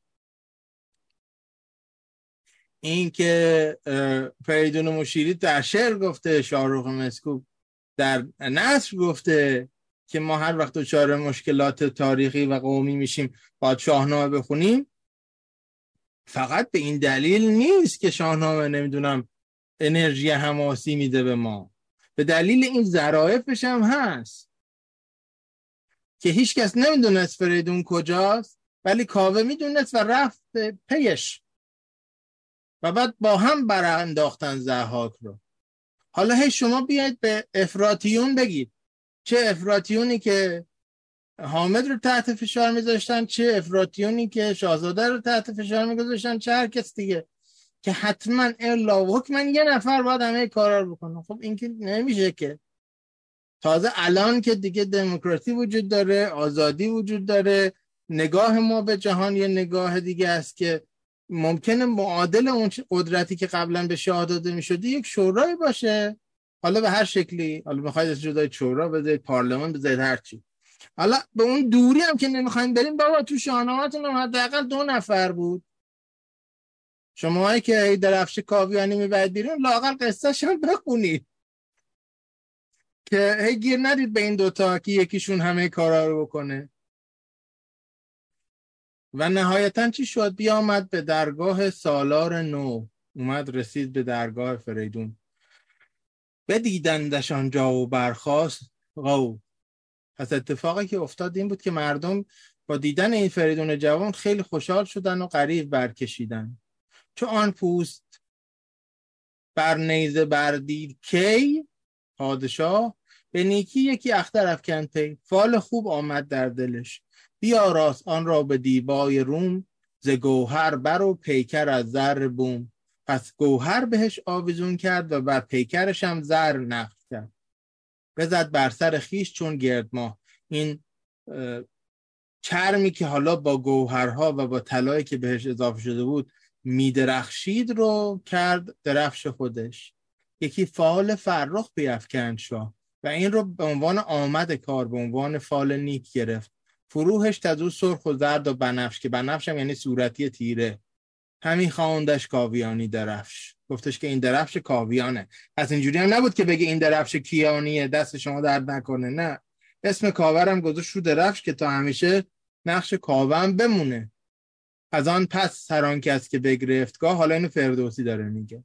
هر کسی که شاه شد به سر برنهادی کلاه بران بیبها چرم آهنگران بران ویختی نو به نو گوهران. هر شاهی که میومد این رو گرامی میداشت و گوهرهای دیگری بهش اضافه می‌کرد و دیبای پرمایه تری و پرنیان که انواع ابریشم هستن دیبا و پرنیان. و میگه به جایی رسید به تدریج اختر کاویان که اندر شب تیره خورشید بود. انقدر چیزای درخشنده بهش وصل بود که مثل خورشید میدرخشید. جهان را از او دل پر امید بود. به هر حال حالا وقتی که درفش و نشانه هم پیدا کردن اینا و با هم متحد شدن بگشتن در این نیز چندی جهان همی بودنی داشت اندر نهان. فریدون چو گیتی بران گونه دید جهان پیش زحاک بارونه دید. دید که وقتش رسیده. خلاصه time has come. و چه کار کرد؟ فریدون سبک ساز رفتن گرفت. سخن راز هر کس نهفتن گرفت. فریدون بر ایشان زبان برگشاد که خرم ز ایده دلیران و شاد که گردون نگردد به جز بر بهی به ما باز گردد کلاه مهی. هر آن کس که آن پیشه بود نامجوی به سوی فریدون نهادند روی. جهانجوی پرگار بگرفت زود از آن گرز پیکر به دیشان نمود. نگاری نگارید بر خاک پیش همیدون به سان سر گاو میش. بر آن دست بردند آهنگران چو شد ساخته کار گرز گران. به پیش جهانجوی بردند گرز فروزان به کردار خورشید برز پسند آمدش کار پولادگر. ببخشیدشان جامه و سیم و زر. بسی کردشان نیز فرخ امید. بسی دادشان مهتری را نوید. که گر اژدها را کنم زیر خاک بشویم شما را سر از گرد پاک. پس حالا من یه سری بیتا رو حذف کرده بودم که مقدار کوتاهتر بشه. فریدون اول میره پیش مادرش. از مادرش اجازه می‌گیره و خداحافظی می‌کنه و مادرش هم دعاش می‌کنه و بعد دو تا برادر داره. به اون دو تا برادر میگه که خورم باشید که کلاه مهی به ما باز میگرده. یعنی از دست زحاک صفتان میاد بیرون و برمیگرده به دست انسانهای خوب و به دست ایرانیان. و بعد بهشون میگه که لطفا برید برام آهنگر پیدا کنید. من نیاز به ابزار و آلات دارم. و میرن از آن پیشه یعنی از پیشه آهنگری. هر آهنگر نامجویی که بود هر آهنگر بزرگی که بود آوردند اونم اومد و یه گرد گاوسری رو کشید روی خاک و اونا ساختن و این بسیار خوشش آمد و این همون گرد گاوسریه که زحاک هم در خواب دیده بود و در حقیقت با اون گرد هست که زحاک از پا میفته و اسیر میشه. حالا نکته ای که وجود داره قبل از اینکه برسیم به پرسش پاسخ دوم و بعد در نهایت نکته مصنوی رو بگم خدمتتون. نکته بسیار مهم دیگه که در شاهنامه وجود داره نقش نمادین طول پادشاهی آدم هاست.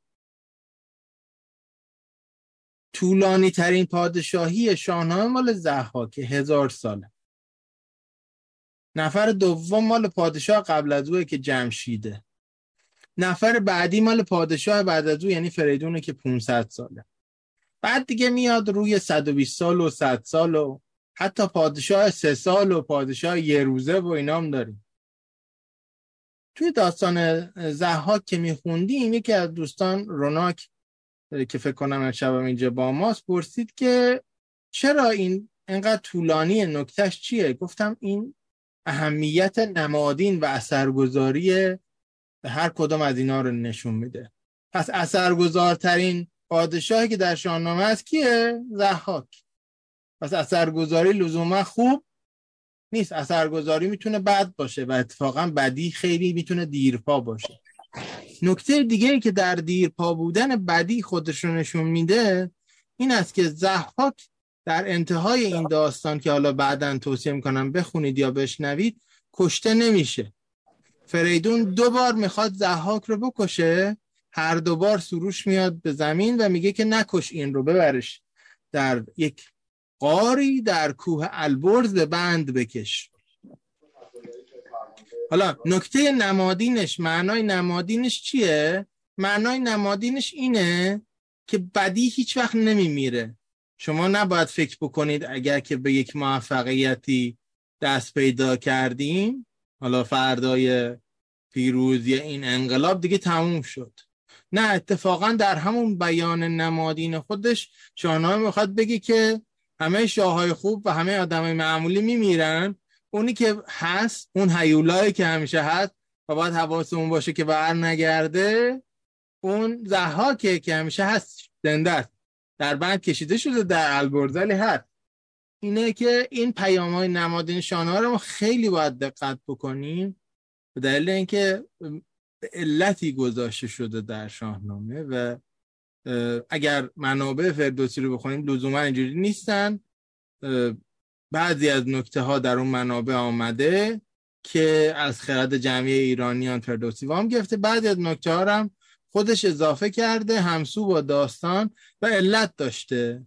در نتیجه اگر ما به شاهنامه یه نگاه ویژه تری بیاندازیم مثلا دوستانی که پیدم از بازسازی نظام پادشاهی می‌زنن که لزوما هم چیزی بدی نیست ولی فردای آزادی همه مردم باید تصمیم بگیرن لاقل برن شاهنامه رو بخونن. این شاه دوستان عزیز ببینن آقا اصل جنس چی گفت؟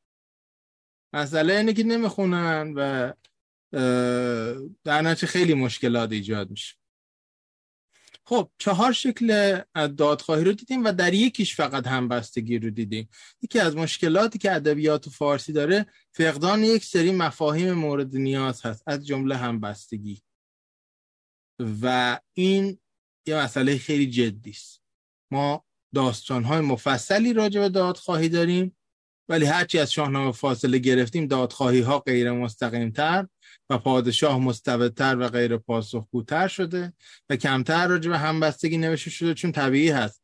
وقتی که از یک جهان استبدادی ادبیات سر برمیاره لزوما به اون چیزا اشاره نمی‌کنه. حالا مولوی به عنوان یه استثناء اشاراتی کرده که بعد از گفتگوی دوم من به شما خواهم گفت و بعد شما رو ارجاع میدم به دو تا پادکست که بشنوید در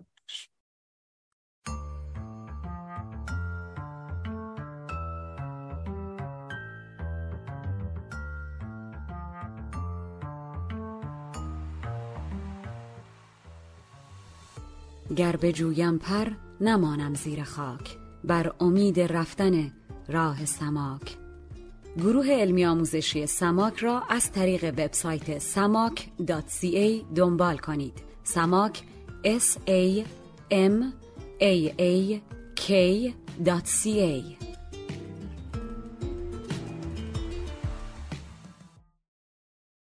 خسته نباشین آقای دکتر و دوستانی که شعرها رو بخون می‌خونید من این سوال کلی دارم. خیلی این برام این سوال برام پیش اومد که شاعرانی که اینجور با سراحت گفتار و رفتار شاهان رو به نقد میکشیدن در در حین داستانگوییشون چند درصدشون یا مثلا چه, چه تعداد از اونها این کارها رو یعنی این گفتار نقدآمیز رو به شاه زمانه خودشون داشتن. یا اینکه مثلا اینجور وانمود می‌کردن که نه این داستان ها در مورد شاهان قبل از شما بوده و مثلا شما خیلی خوبین. الان مثلا خواستن یه جوری از زیر بار مجازاتی که ممکن بوده در پی داشته باشه در برن. من می‌خواستم ببینم آیا هست چنین آماری که بگه چقدر این شعرگویی ها و نقد شاهان مختص به شاه اون زمانه بوده و چقدرش نه با مثلا برگرفته از شاهان قبلی بوده که به طوری که شاه اون دوره احساس نکنه منظور این فرد اونه و براش پیامدهایی داشته باشه. درسته. تو سوال خیلی سوال مهمیه. غالبا اصلا به خود شاه نیست. علتش هم اینه که وقتی که در گذشته نه دادگاهی بوده و نه وکیلی بوده و نه کسی بوده که بتونه فرد گوینده رو از اون قدرت مطلقه حفظ بکنه. و شما این رو حساب بکنید که نه یک سلطان بزرگی مثل سلطان محمود. یک حاکم محلی مثلا مثل امیر مبارز دینی که حاکم شیراز هست در عصر حافظ مثلا میگن که تا 700 نفر رو خود شخصا گردن زده با افتخار در راه ترویج اسلام. در نتیجه وقتی یه حاکم محلی می‌تونه 700 نفر رو بکشه نکته بسیار مهم اینه که افراد اون ظرفیت رو ندارن اون جایگاه رو ندارن. در نتیجه برای همینه که هرچی جلوتر میریم از شاهنامه غیر مستقیم تر میشه. حتی خود فردوسی هم وقتی که قصه فریدون تمام میشه یعنی فریدون بر تخت پیشینه بعد سه تا پسرش به دنیا میان. داستان اختلاف تور و سلم و ایرج هست که اونا ایرج رو می‌کشن و بعد نواده فریدون میاد انتقام در حقیقت پدر بزرگ خودش رو می‌گیره و فریدون میگه خب من اون چیزی که از خدا می‌خواستم که انتقام گرفته بشه رو دیدم و دیگه تموم شد و اصلا جنگای ایران و توران از اونجا شروع میشه. یعنی نوادگان تور که حالا پدرشون کشته شده. حالا می‌خوان با ایرانیا به جنگن که اصلا شاهنامه رو شکل میده. اونجا وقتی داستان فریدون تمام میشه یه بیتی داره شاهنامه فردوسی که از اضافه های فردوسی از پرانتز ها و جنبندی های فردوسی که خیلی هم بیت معروفی است میگه فریدون فرخ فرشته نبود. ز مشک عنبر سرشته نبود. به داد و دهش یافت آن نیکویی. تو داد و دهش کن فریدون توی یعنی بیشتر در قالب بازسازی مثبت سعی می‌کردن شاه شاعران بگن حتی وقتی که در عظمت فردوسی بودن. اگه می‌خواستن منفی رو بگن در قالب قصه می‌گفتن یا غیر مستقیم می‌گفتن یا از کپی که تو هوا داره رد میشه خلاصه الهام می‌گرفتن. علتش هم استبداد مطلقه که وجود داره. یک استثناء وجود داره برای این قاعده تا جایی که من من دارم ادبیات فارسی بعد از اسلام میگم. یعنی اون مقداری که ما وقتی رشته ادبیات فارسی می‌خونید در دانشگاه می‌خونید. من اصلا راجع به ادبیات پیش از اسلام صحبت نمی کنم چون به جز چند تا واحد خیلی محدود اونم فقط برای دوره پهلوی و نه دوره باستان و نه حتی زبانهای حاشیه‌ای مثل سقدی و اینا ما مطلقا اونا رو نمی‌کنیم و نمی‌دونیم. ولی چیزی که می‌دونیم در ادبیات بعد از اسلام یعنی من دارم با شما صحبت می‌کنم راجع به رودکی تا پیش از عهد مشروطه. وجه قالبی یا دامیننت این هست که افراد غیر مستقیم بیان می‌کنن تنها استثناش سعدی است. سعدی در قصاید خودش نه اینکه از حاکم انتقاد می‌کنه ولی تیغ در حقیقت نصیحتش زبان نصیحتش خیلی تیزه. مثلا شما در نظر بگیرید که همونجوری که در دوره پهلوی شاه بود و بارعام می‌داد و یه دی خاصی باید می‌رفتن دستبوسی در صبح عید همه بعد می‌رفتن دستبوسی حالا اون حاکم محلی فارس که حاکمان مختلفی رو سعدی دیده در دوره پختگی خودشون. حاکمان به صورت عوض می‌شدن و سعدی نسبتا عمر طولانی داشته بعد از بازگشت به شیراز در حدود 50 سالگی. حالا این حاکمای متعددی که می‌بینه شما فرض کنید بعد برن سلام عید بدن دیگه. هر شاعر دیگه باشه یه قصیده با آب و تابی می‌سازه برای شاه که تو چقدر خوبی و تو چقدر عادلی و انشالله همیشه برقرار باشی. یه چیزایی که بهش می‌گفتن تعبید. یعنی بیاد ابدی بودن عمر جاودانه رو برای شاهان بخواد. حالا سعدی هر چقدر از جوانی فاصله می‌گیره و جا افتاده تر و قدرتمندتر میشه توی اون نگاه عمومی و همطور در دربار از همچین بیتای فاصله می‌گیره. مثلا بله داره در قصاعده مقدار دوره جوانترش از این تعبیدا داره که مثلا هزار سال جلالی بهار عمر تو باد. شهور آن همه اردی بهشت و فروردین که اشالله هزار سال عمر بکنی. ولی تو قصاعد بعدیش که مال دوره پختگی و پیری هست میگه که من برات آرزو نمی کنم که هزار سال بمونی چون نمیمونی. چون اگه قرار بود هزار سال بمونی نوبت از پادشاهان قبلی به تو نمی‌رسی. و بیا و عدل بورز. حتی در خیلی از قصائدش از همون بیت اول شروع میشه. نه که می‌ذاره آخر قصیده. مثلا یکی از قصائدی که در بار در دربار خونده اینه اینجوری شروع میشه. میگه به نوبتند ملوکن در این سپنج سرای. کنون که نوبت توست ای ملک به عدل گرای.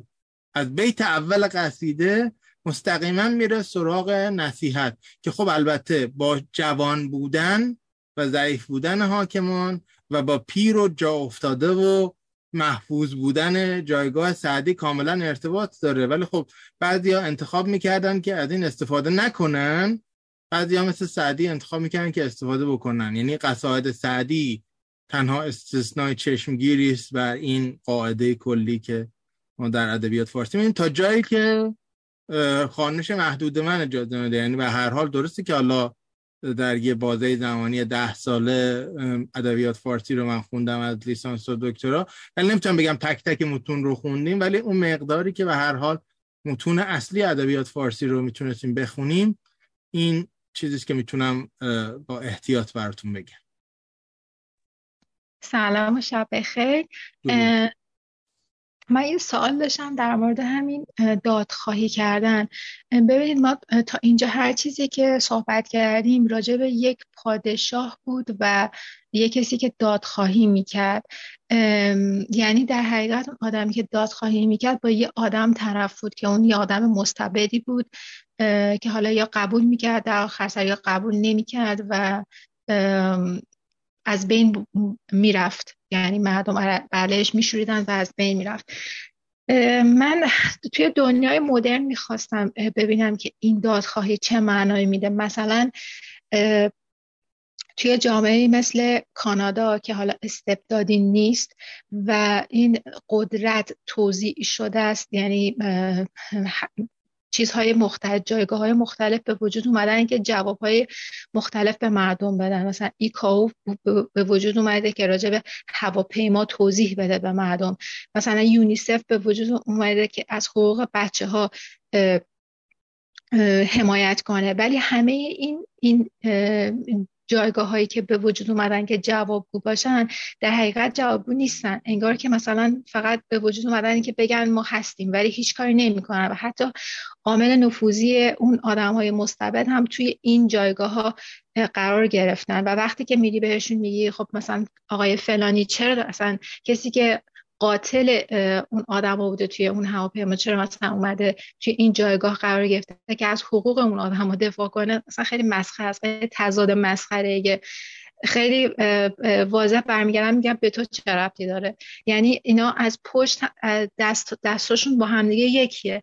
من الان می‌خوام ببینم واقعا توی این دنیایی که همه چی از معنا توهی شده یعنی هر چیزی که با معنای خودش رو داشته باشه معنیش از دست رفته این دادخواهی واقعا چجوری می‌خواد انجام بگیره؟ آیا فقط مثل یه حالت اینکه ما فقط داریم یه کاری انجام میدیم بدون اینکه نتیجه ازش بگیریم؟ من من اینجوری فکر می‌کنم. وقتی که هیچ کس پاسخ پاسخمو نمیده اینجوری احساس می‌کنم راجبش. خواستم نظر شما رو بدونم. مرسی. یکی از چیزهایی که من از شاهنامه باز استفاده می‌کنم این است که دادخواهی زمان بره اشاره کردم به داستان فریدون که سه پسر داشت. و وقتی که فریدون سه پسرش به دنیا میان به طور نمادین اسم ندارن. و وقتی که قرار میشه که دخترانی رو برای اینا انتخاب بکنن اون سه دختر هم که دختران پادشاه یمن هستن اسم ندارن و همه اینا یعنی هم مردان و هم زنان بعد از ازدواجشون هست که نام پیدا می‌کنن که خب حالا معنای نمادینی داره که آدم ها تا یک دوره از زندگیشون و در یک دوره از تاریخ حتی فردیت نداشتن ولی کم کم حالا از زمان فریدون به روایت اساتیری شاهنامه دارن هویت پیدا می‌کنن. حالا اتفاقی که میفته وقتی که سلم و تور و ایرج در حقیقت که سه پسر فریدون هستن نام می‌گیرن خب به دست سلم و تور کشته میشه ایرج. اتفاقی که میفته این است که از همسران او ما می‌بینیم که فرزندانی پدید میاد ولی فرزندان فرزندان دختر هستند و نهایتا این ازدواج این دختران ازدواج یکی از این دختران که از غذا ازدواج دختر اون همسری هست که مقام پایینتر داره یعنی کنیز همسر هست ماها فرید اسمش هست. از او دختری به وجود میاد که با پشنگ ازدواج می‌کنه و پشنگ فرزندی رو به دنیا میاره که منوچهر هست و بعد منوچهر کسی هست که باعث میشه که انتقام ایرج گرفته بشه. در نتیجه چند نسل میگذره تا این کینکشی اتفاق بیفته. و این واقعیت دنیاست. اختصاصی به دیروز و امروز و فردا هم نداره. دادخواهی و به نتیجه رسوندن دادخواهی زمان بره حالا در ساختار باستانی شاهنامه سه نسل طول می‌کشه. در دنیای امروز ما که بازماندگان پرواز اوکراینی دارن تلاش می‌کنن سه سال طول کشید تا این ارجا بشه به محله که ایران اگر جواب نده این می‌رود به دادگاه لاهه. این است که من یه خورده با نگاه شما در اینجا متفاوت نگاه می‌کنم. جواب میدن منتها دیر جواب میدن. هر مجموعه اول به منفعت خودش نگاه می‌کنه پیش از اینکه به عدالت نگاه بکنه. این نه تنها در ذات نظام سرمایه‌داریه در ذات بشره. در ذات هر شکلی از قدرته.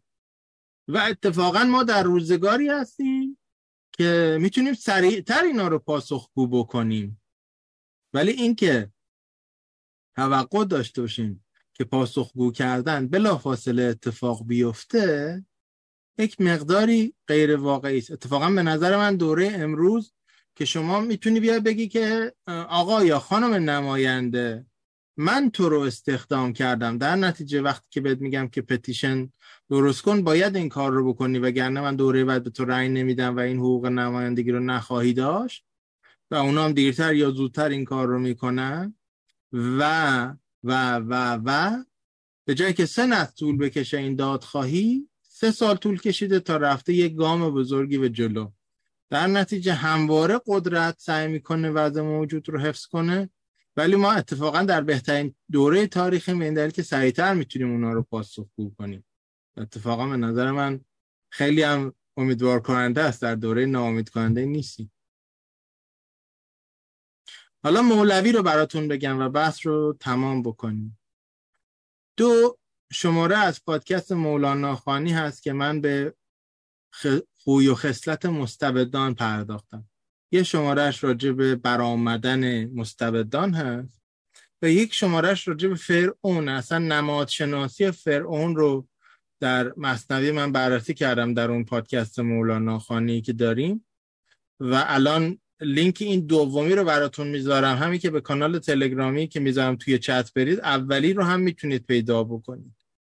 مولانا پادشاهی در زمانش نیست به اون معنا که بخواد به اون پادشاه خیلی پند بده. مهاجر بودنش هم اینی که از بلخ و از ایران رفته به قونیه به جایی که زبان فارسی و فرهنگ ایرانی محترمه.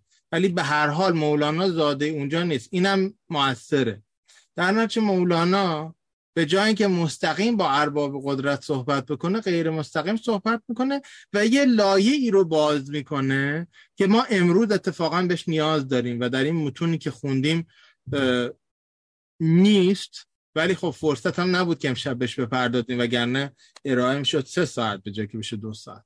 برای همین ارجاع دارم میدم به پادکست مولانا خانی که بشنوید. مولانا زاویه جدیدی که اضافه می‌کنه به بحث دادخواهی اینه که هر کسی که در مسیر دادخواهی یا استعداد ستیزی میره باید حواسش به مستبد درونش هم باشه. دقیقا توی اون اپیزودی که راجع به فرعون هست به همون اندازه که راجع به خود فرعون بد میگه و روانشناسی فرعون رو میگه دقیقا به همون اندازه که وزیر فرعون رو مقصر می‌دونه میگه یک بار یکی از دفعاتی که موسی با فرعون صحبت می‌کرد انقدر اثرگذار بود که فرعون کم کم داشت نرم میشون داشت ایمان می آورد و بعد هامان اومد رای فرعون رو زد. همون قدری که راجع به این دو وجه صحبت می‌کنه راجع به مستبد درون ما هم صحبت می‌کنه. میگه فرعون در درون توست موسی هم در درون توست. این چیزیه که ما بهش نیاز داریم. این جنگی که ما می‌بینیم الان در سوشال مدیا که همه همدیگر رو دارن میدرن بدون اینکه اصلا چیزی به دار و به بار باشه بدون که اصلا به نتیجه رسیده باشه بدون که اصلا قدرتی تقسیم شده باشه. آدم هایی که یا دارن سهمخواهی می‌کنن یا کوچکترین تحملی برای هر گونه مخالفتی با چیزی که درست میپندارن ندارن اینا همه یه فرعون درون دارن به تعبیر مولانا. و من هم دارم و شما هم دارید. آن چیزی که مولانا در عرصه دادخواهی و همبستگی مطرح می‌کنه این است که تا فرعون درونمون رو کنترل نکنیم نه درست می‌تونیم دادخواهی بکنیم چون خودمون به ظالم تبدیل میشیم. نه می‌تونیم همبستگی بکنیم. تمثیلی که برای ناتوانی همبستگی میاره میگه پنج تا کبوتری که پاشون رو به هم ببندی هیچ وقت نمی‌تونن پرواز کنن. اون هر کدوم می‌خوان از یک مسیری برن و در یک جهتی می‌کشن اون رشته ای که به پاشون بحث شده پروازشون ممکن نیست. و از این میاد استفاده می‌کنه برای اون دیکتاتور درون ما که نمی‌تونه با دیگران همسو بشه نمی‌تونه دیگران رو ببینه نمی‌تونه در یک لحظه هماهنگ و در یک جهت بال بزنه با دیگران استفاده می‌کنه. در نتیجه آن چیزی که مولانا و نگاه درونبین مولانا به این مجموعه که خوندیم اضافه می‌کنه این است که علاوه بر اینکه حالا همه این نگاه انتقادی رو باید به ادبیات فارسی داشته باشیم باید استبداد رو درش ببینیم باید نگاه غیر مستقیم رو درش ببینیم باید اهمیت و یگانگی شاهنامه رو ببینیم. باید حواسمون به مستبد درون خودمون هم باشه. چون اگر که حواسمون نباشه میشه همین وضعیتی که الان می‌بینید لاقل در شهرهای بزرگی مثل مونتریال من خدا رو شکر میگم که نیستم. یعنی اگه بودم اونجا مثلا حضوری اونجا هنوز زندگی می‌کردم چقدر هرس میخوردم چقدر انرژی ازم می‌گرفت.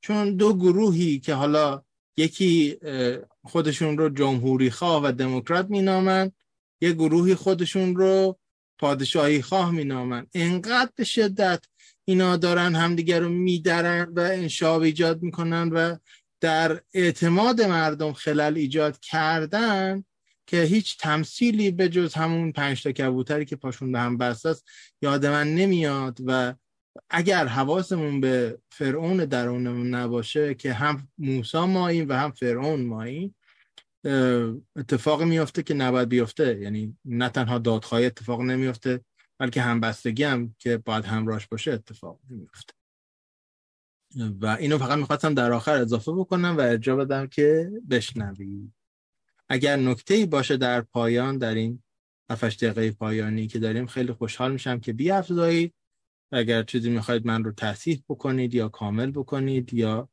به هر حال هر نکته ای که هست من در خدمتم. اگر پرسشی باشه اگه بلد باشم باز در خدمت فقط می‌خواستم ببینم که مولانا نمیگه ارائه طریق نمیده که مثلا چه جور ما باید مراقب فرعون درونمون باشیم که به هر حال خودمون رو بتونیم در درجه اول از بند استبداد خارج کنیم و بعد بتونیم دادخواهی کنیم؟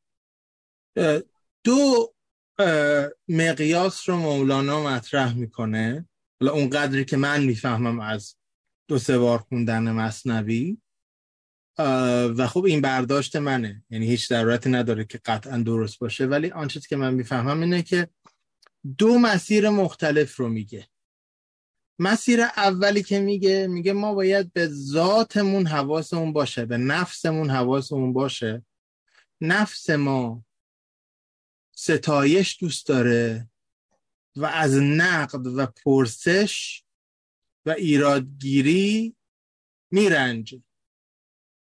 بعد میگه شما وقتی که بزرگ میشید رشد می‌کنید ممکنه به این درجه برسید که بگید نه اصلا من دارم کار می‌کنم نیازی هم به ستایش بقیه ندارم. اون کار من رو ارضا می‌کنه اون کار من رو خوشحال می‌کنه. من دارم به خاطر خود اون کار اون کار رو انجام میدم نه به خاطر ستایش بقیه. مولانا میگه که اگر می‌خوای بفهمی که اینی که داری میگی صادقانه داری میگی یا باز اون نفس داره گولت می‌زنه ببین که اگه بعد تو بگن ناراحت میشی یا نه. میگه اینا دروی یک سکه هستن. کسی که تعریف براش مهم نباشه از بدگویی هم ناراحت نمیشه. نمیگه در حق من جفا کردن خوبی رو ندیدن. یه کسی که به اون مرحله متعالی برسه که خود کار براش مهم باشه به اصطلاح قدر ناشناسی هم براش دیگه بی اثر. ولی تا قبل از اون مرحله که عمده آدم ها بهش گرفتارن میگه حواست باشه. انتقاد و ایراد مثل سیره که خیلی تلخ و تند و تیزه ولی خاصیت درمانی داره. و مدح بیهوده و تعریف شنیدن و بهبه و چهچه شنیدن مثل حلواست که وقتی زیاد خوردی دمل چرکی میاره. به خاطر چربی و شیرینی زیادی که توشه. پس اولین چیزی که میگه میگه که نگاه بکنیم به اشتیاقمون به مدح و تایید و ناراحتیمون از انتقاد. این رو متر معیار قرار بدیم دومین چیزی که میگه میگه که اگر یک انسان آگاهی یک جان آگاهی در کنار تو باشه که بتونه احوال تو رو از بیرون نگاه بکنه می‌تونه این رو بهت بگه و این رو براش تمثیل میاره که مؤمنان آینه همدیگرند و میگه که این اصلا حدیث المؤمن و مرآت المؤمن همینه که می‌تونه در حقیقت نشون بده اون چیزی که در درون تو هست پشت آینه تو هست و خودت نمی‌بینی چون نمی‌تونی به خودت نگاه بکنی.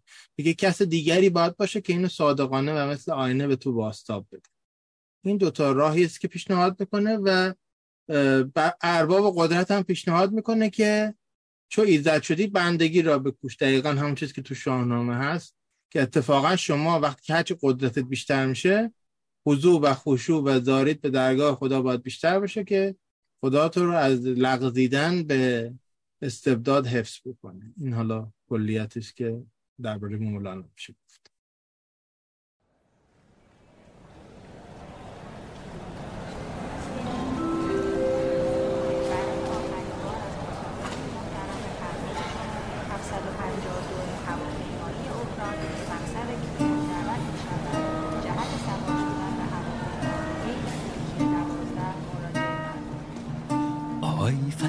گردنت از هممون بلندتره. به ما که خسته این بگو خونه بار کدوم وره.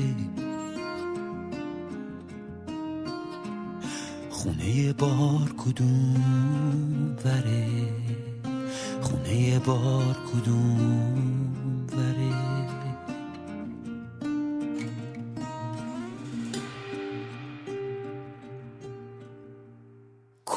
کنین هلش بدین چرخ ستاره پنجره رو آسمون شهری که ستاره برق خنجره گلدون سرد و خالی و بزار کنار پنجره بلکه با دیدنش یه شب وا بشه چند تا هنجره. به ما که خسته این بگه خونه بار کدوم؟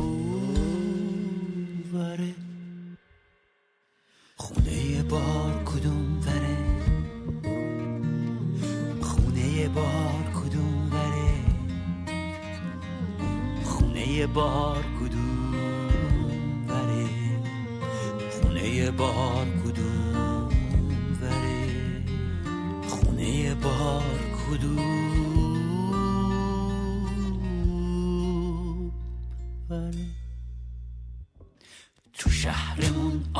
آخ بمیرم چشم ستاره کور شده. برگ درخت باغمون. زباله سپور شده. مسافر امیدمون. رفته از اینجا دور شده. کاش تو فضای چشممون. پیدا بشه یه شاپره. به ما که خسته این بگه خونه بار کدوم؟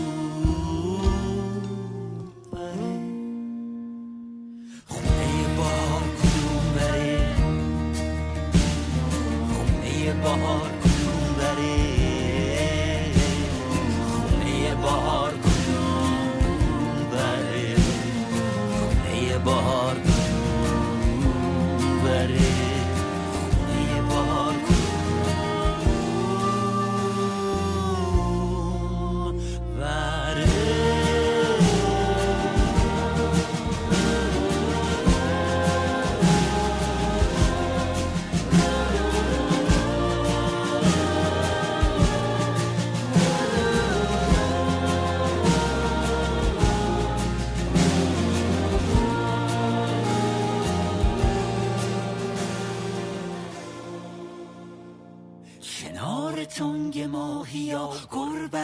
رو نازش می‌کنن سنگ سیاه حقه رو مهر نمازش می‌کنن آخر خط که می‌رسیم خط و درازش می‌کنن آهای فلک که گردنت از هممون بلندتره. به ما که خسته ایم بگو. خونه بار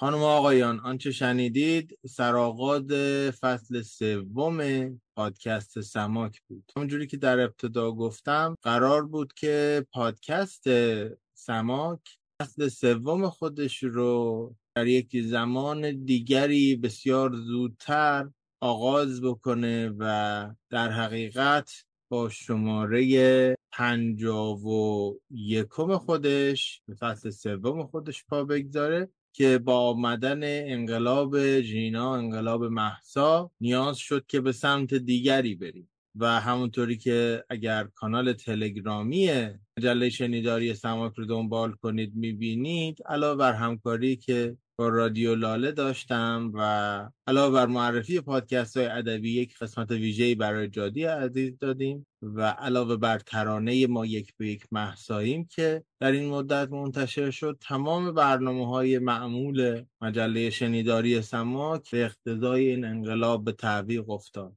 و حالا هم شعنی نداره مگر بررسی چهار شیوه متفاوت دادخواهی و همینطور دعوت به شنیدن نگاه پنجم که نگاه مولانا باشه و همینطور اینکه یادمون نمیره که نه تنها روزی که این پادکست منتشر میشه سومین سالگرد فاجعه هواپیمای اوکراین هست بلکه درست همین چند ساعت پیش زحاک خونخوار زمانه دو عزیز دیگر رو به چنگال مرگ سپرد که بتونه چند سباهی بیشتر حکومت بکنه. این اپیزود تقدیم میشه و همه کسانی که سوگوار محمد مهدی کرمی و سید محمد حسینی و دهها نام بزرگ و زیبای دیگه از محسای عزیز تا به امروز هستند و همه کسانی که قربانیان جنایت های جمهوری اسلامی در این چهل و چهار سال بودند و به تمام کسانی که مثل خود من در دور تا دور دنیا آواره شدند به دلیل آمدن این حکومت جراح و قول میدم که به زودی با یک پادکست چند قسمتی مروری که بر داستان زحاک داشتیم و اینکه چگونه داستان زحاک و سپس کاوه و فریدون مو به مو انگار با وضعیت امروز تطبیق می‌کنه اون رو هم اگر اتفاقات رمقی بذاره در اولین فرصت برای شما منتشر می‌کنیم. امیدوارم اون مخاطبانی از مولانا خانی که سماک رو نشنیدن با این انتشار همزمان بشنوند و به همین ترتیب برعکس از پادکست دیگر به پادکست اول چون سماک پادکست قدیمی تره و در حقیقت مادر مولانا خانی است. و امیدوارم هر دوی این پادکست ها رو بشنوید و به زودی با قسمت های شاهنامه در خدمتتون باشیم و مولانا هم با بارگزاری جلسه های هفتگی ما که مدتی است برگزار شدند اما توانی برای بارگزارشون نبود ادامه پیدا بکنه و امیدوارانه در فصل بهار دفتر اول به پایان برسه و به دفتر دوم بریم. تا قسمت بعد چه در سماک و چه در مولانا خانی امیدوارم که خیلی مراقب خودتون باشید و نور ادبیات یکی از شعله هایی باشه که شب و روز تاریکمون رو اندکی گرم و روشن بکنه. اندوهمون رو به خشم و خشممون رو به کار بزرگ تبدیل می‌کنیم که در این سال نو میلادی مهمترین برنامه ما برانداختن زحاک زمان است. با مهر و احترام فرشید سادات شریفی مؤسسه علمی آموزشی سما. What's so special about Hero Bread's soft, fluffy, and delicious breads, buns, and tortillas? These ultra low net carb baked goods contain zero sugar, fewer calories, and more protein than the leading brands, and are high in fiber to support gut health. Shop now at hero.co.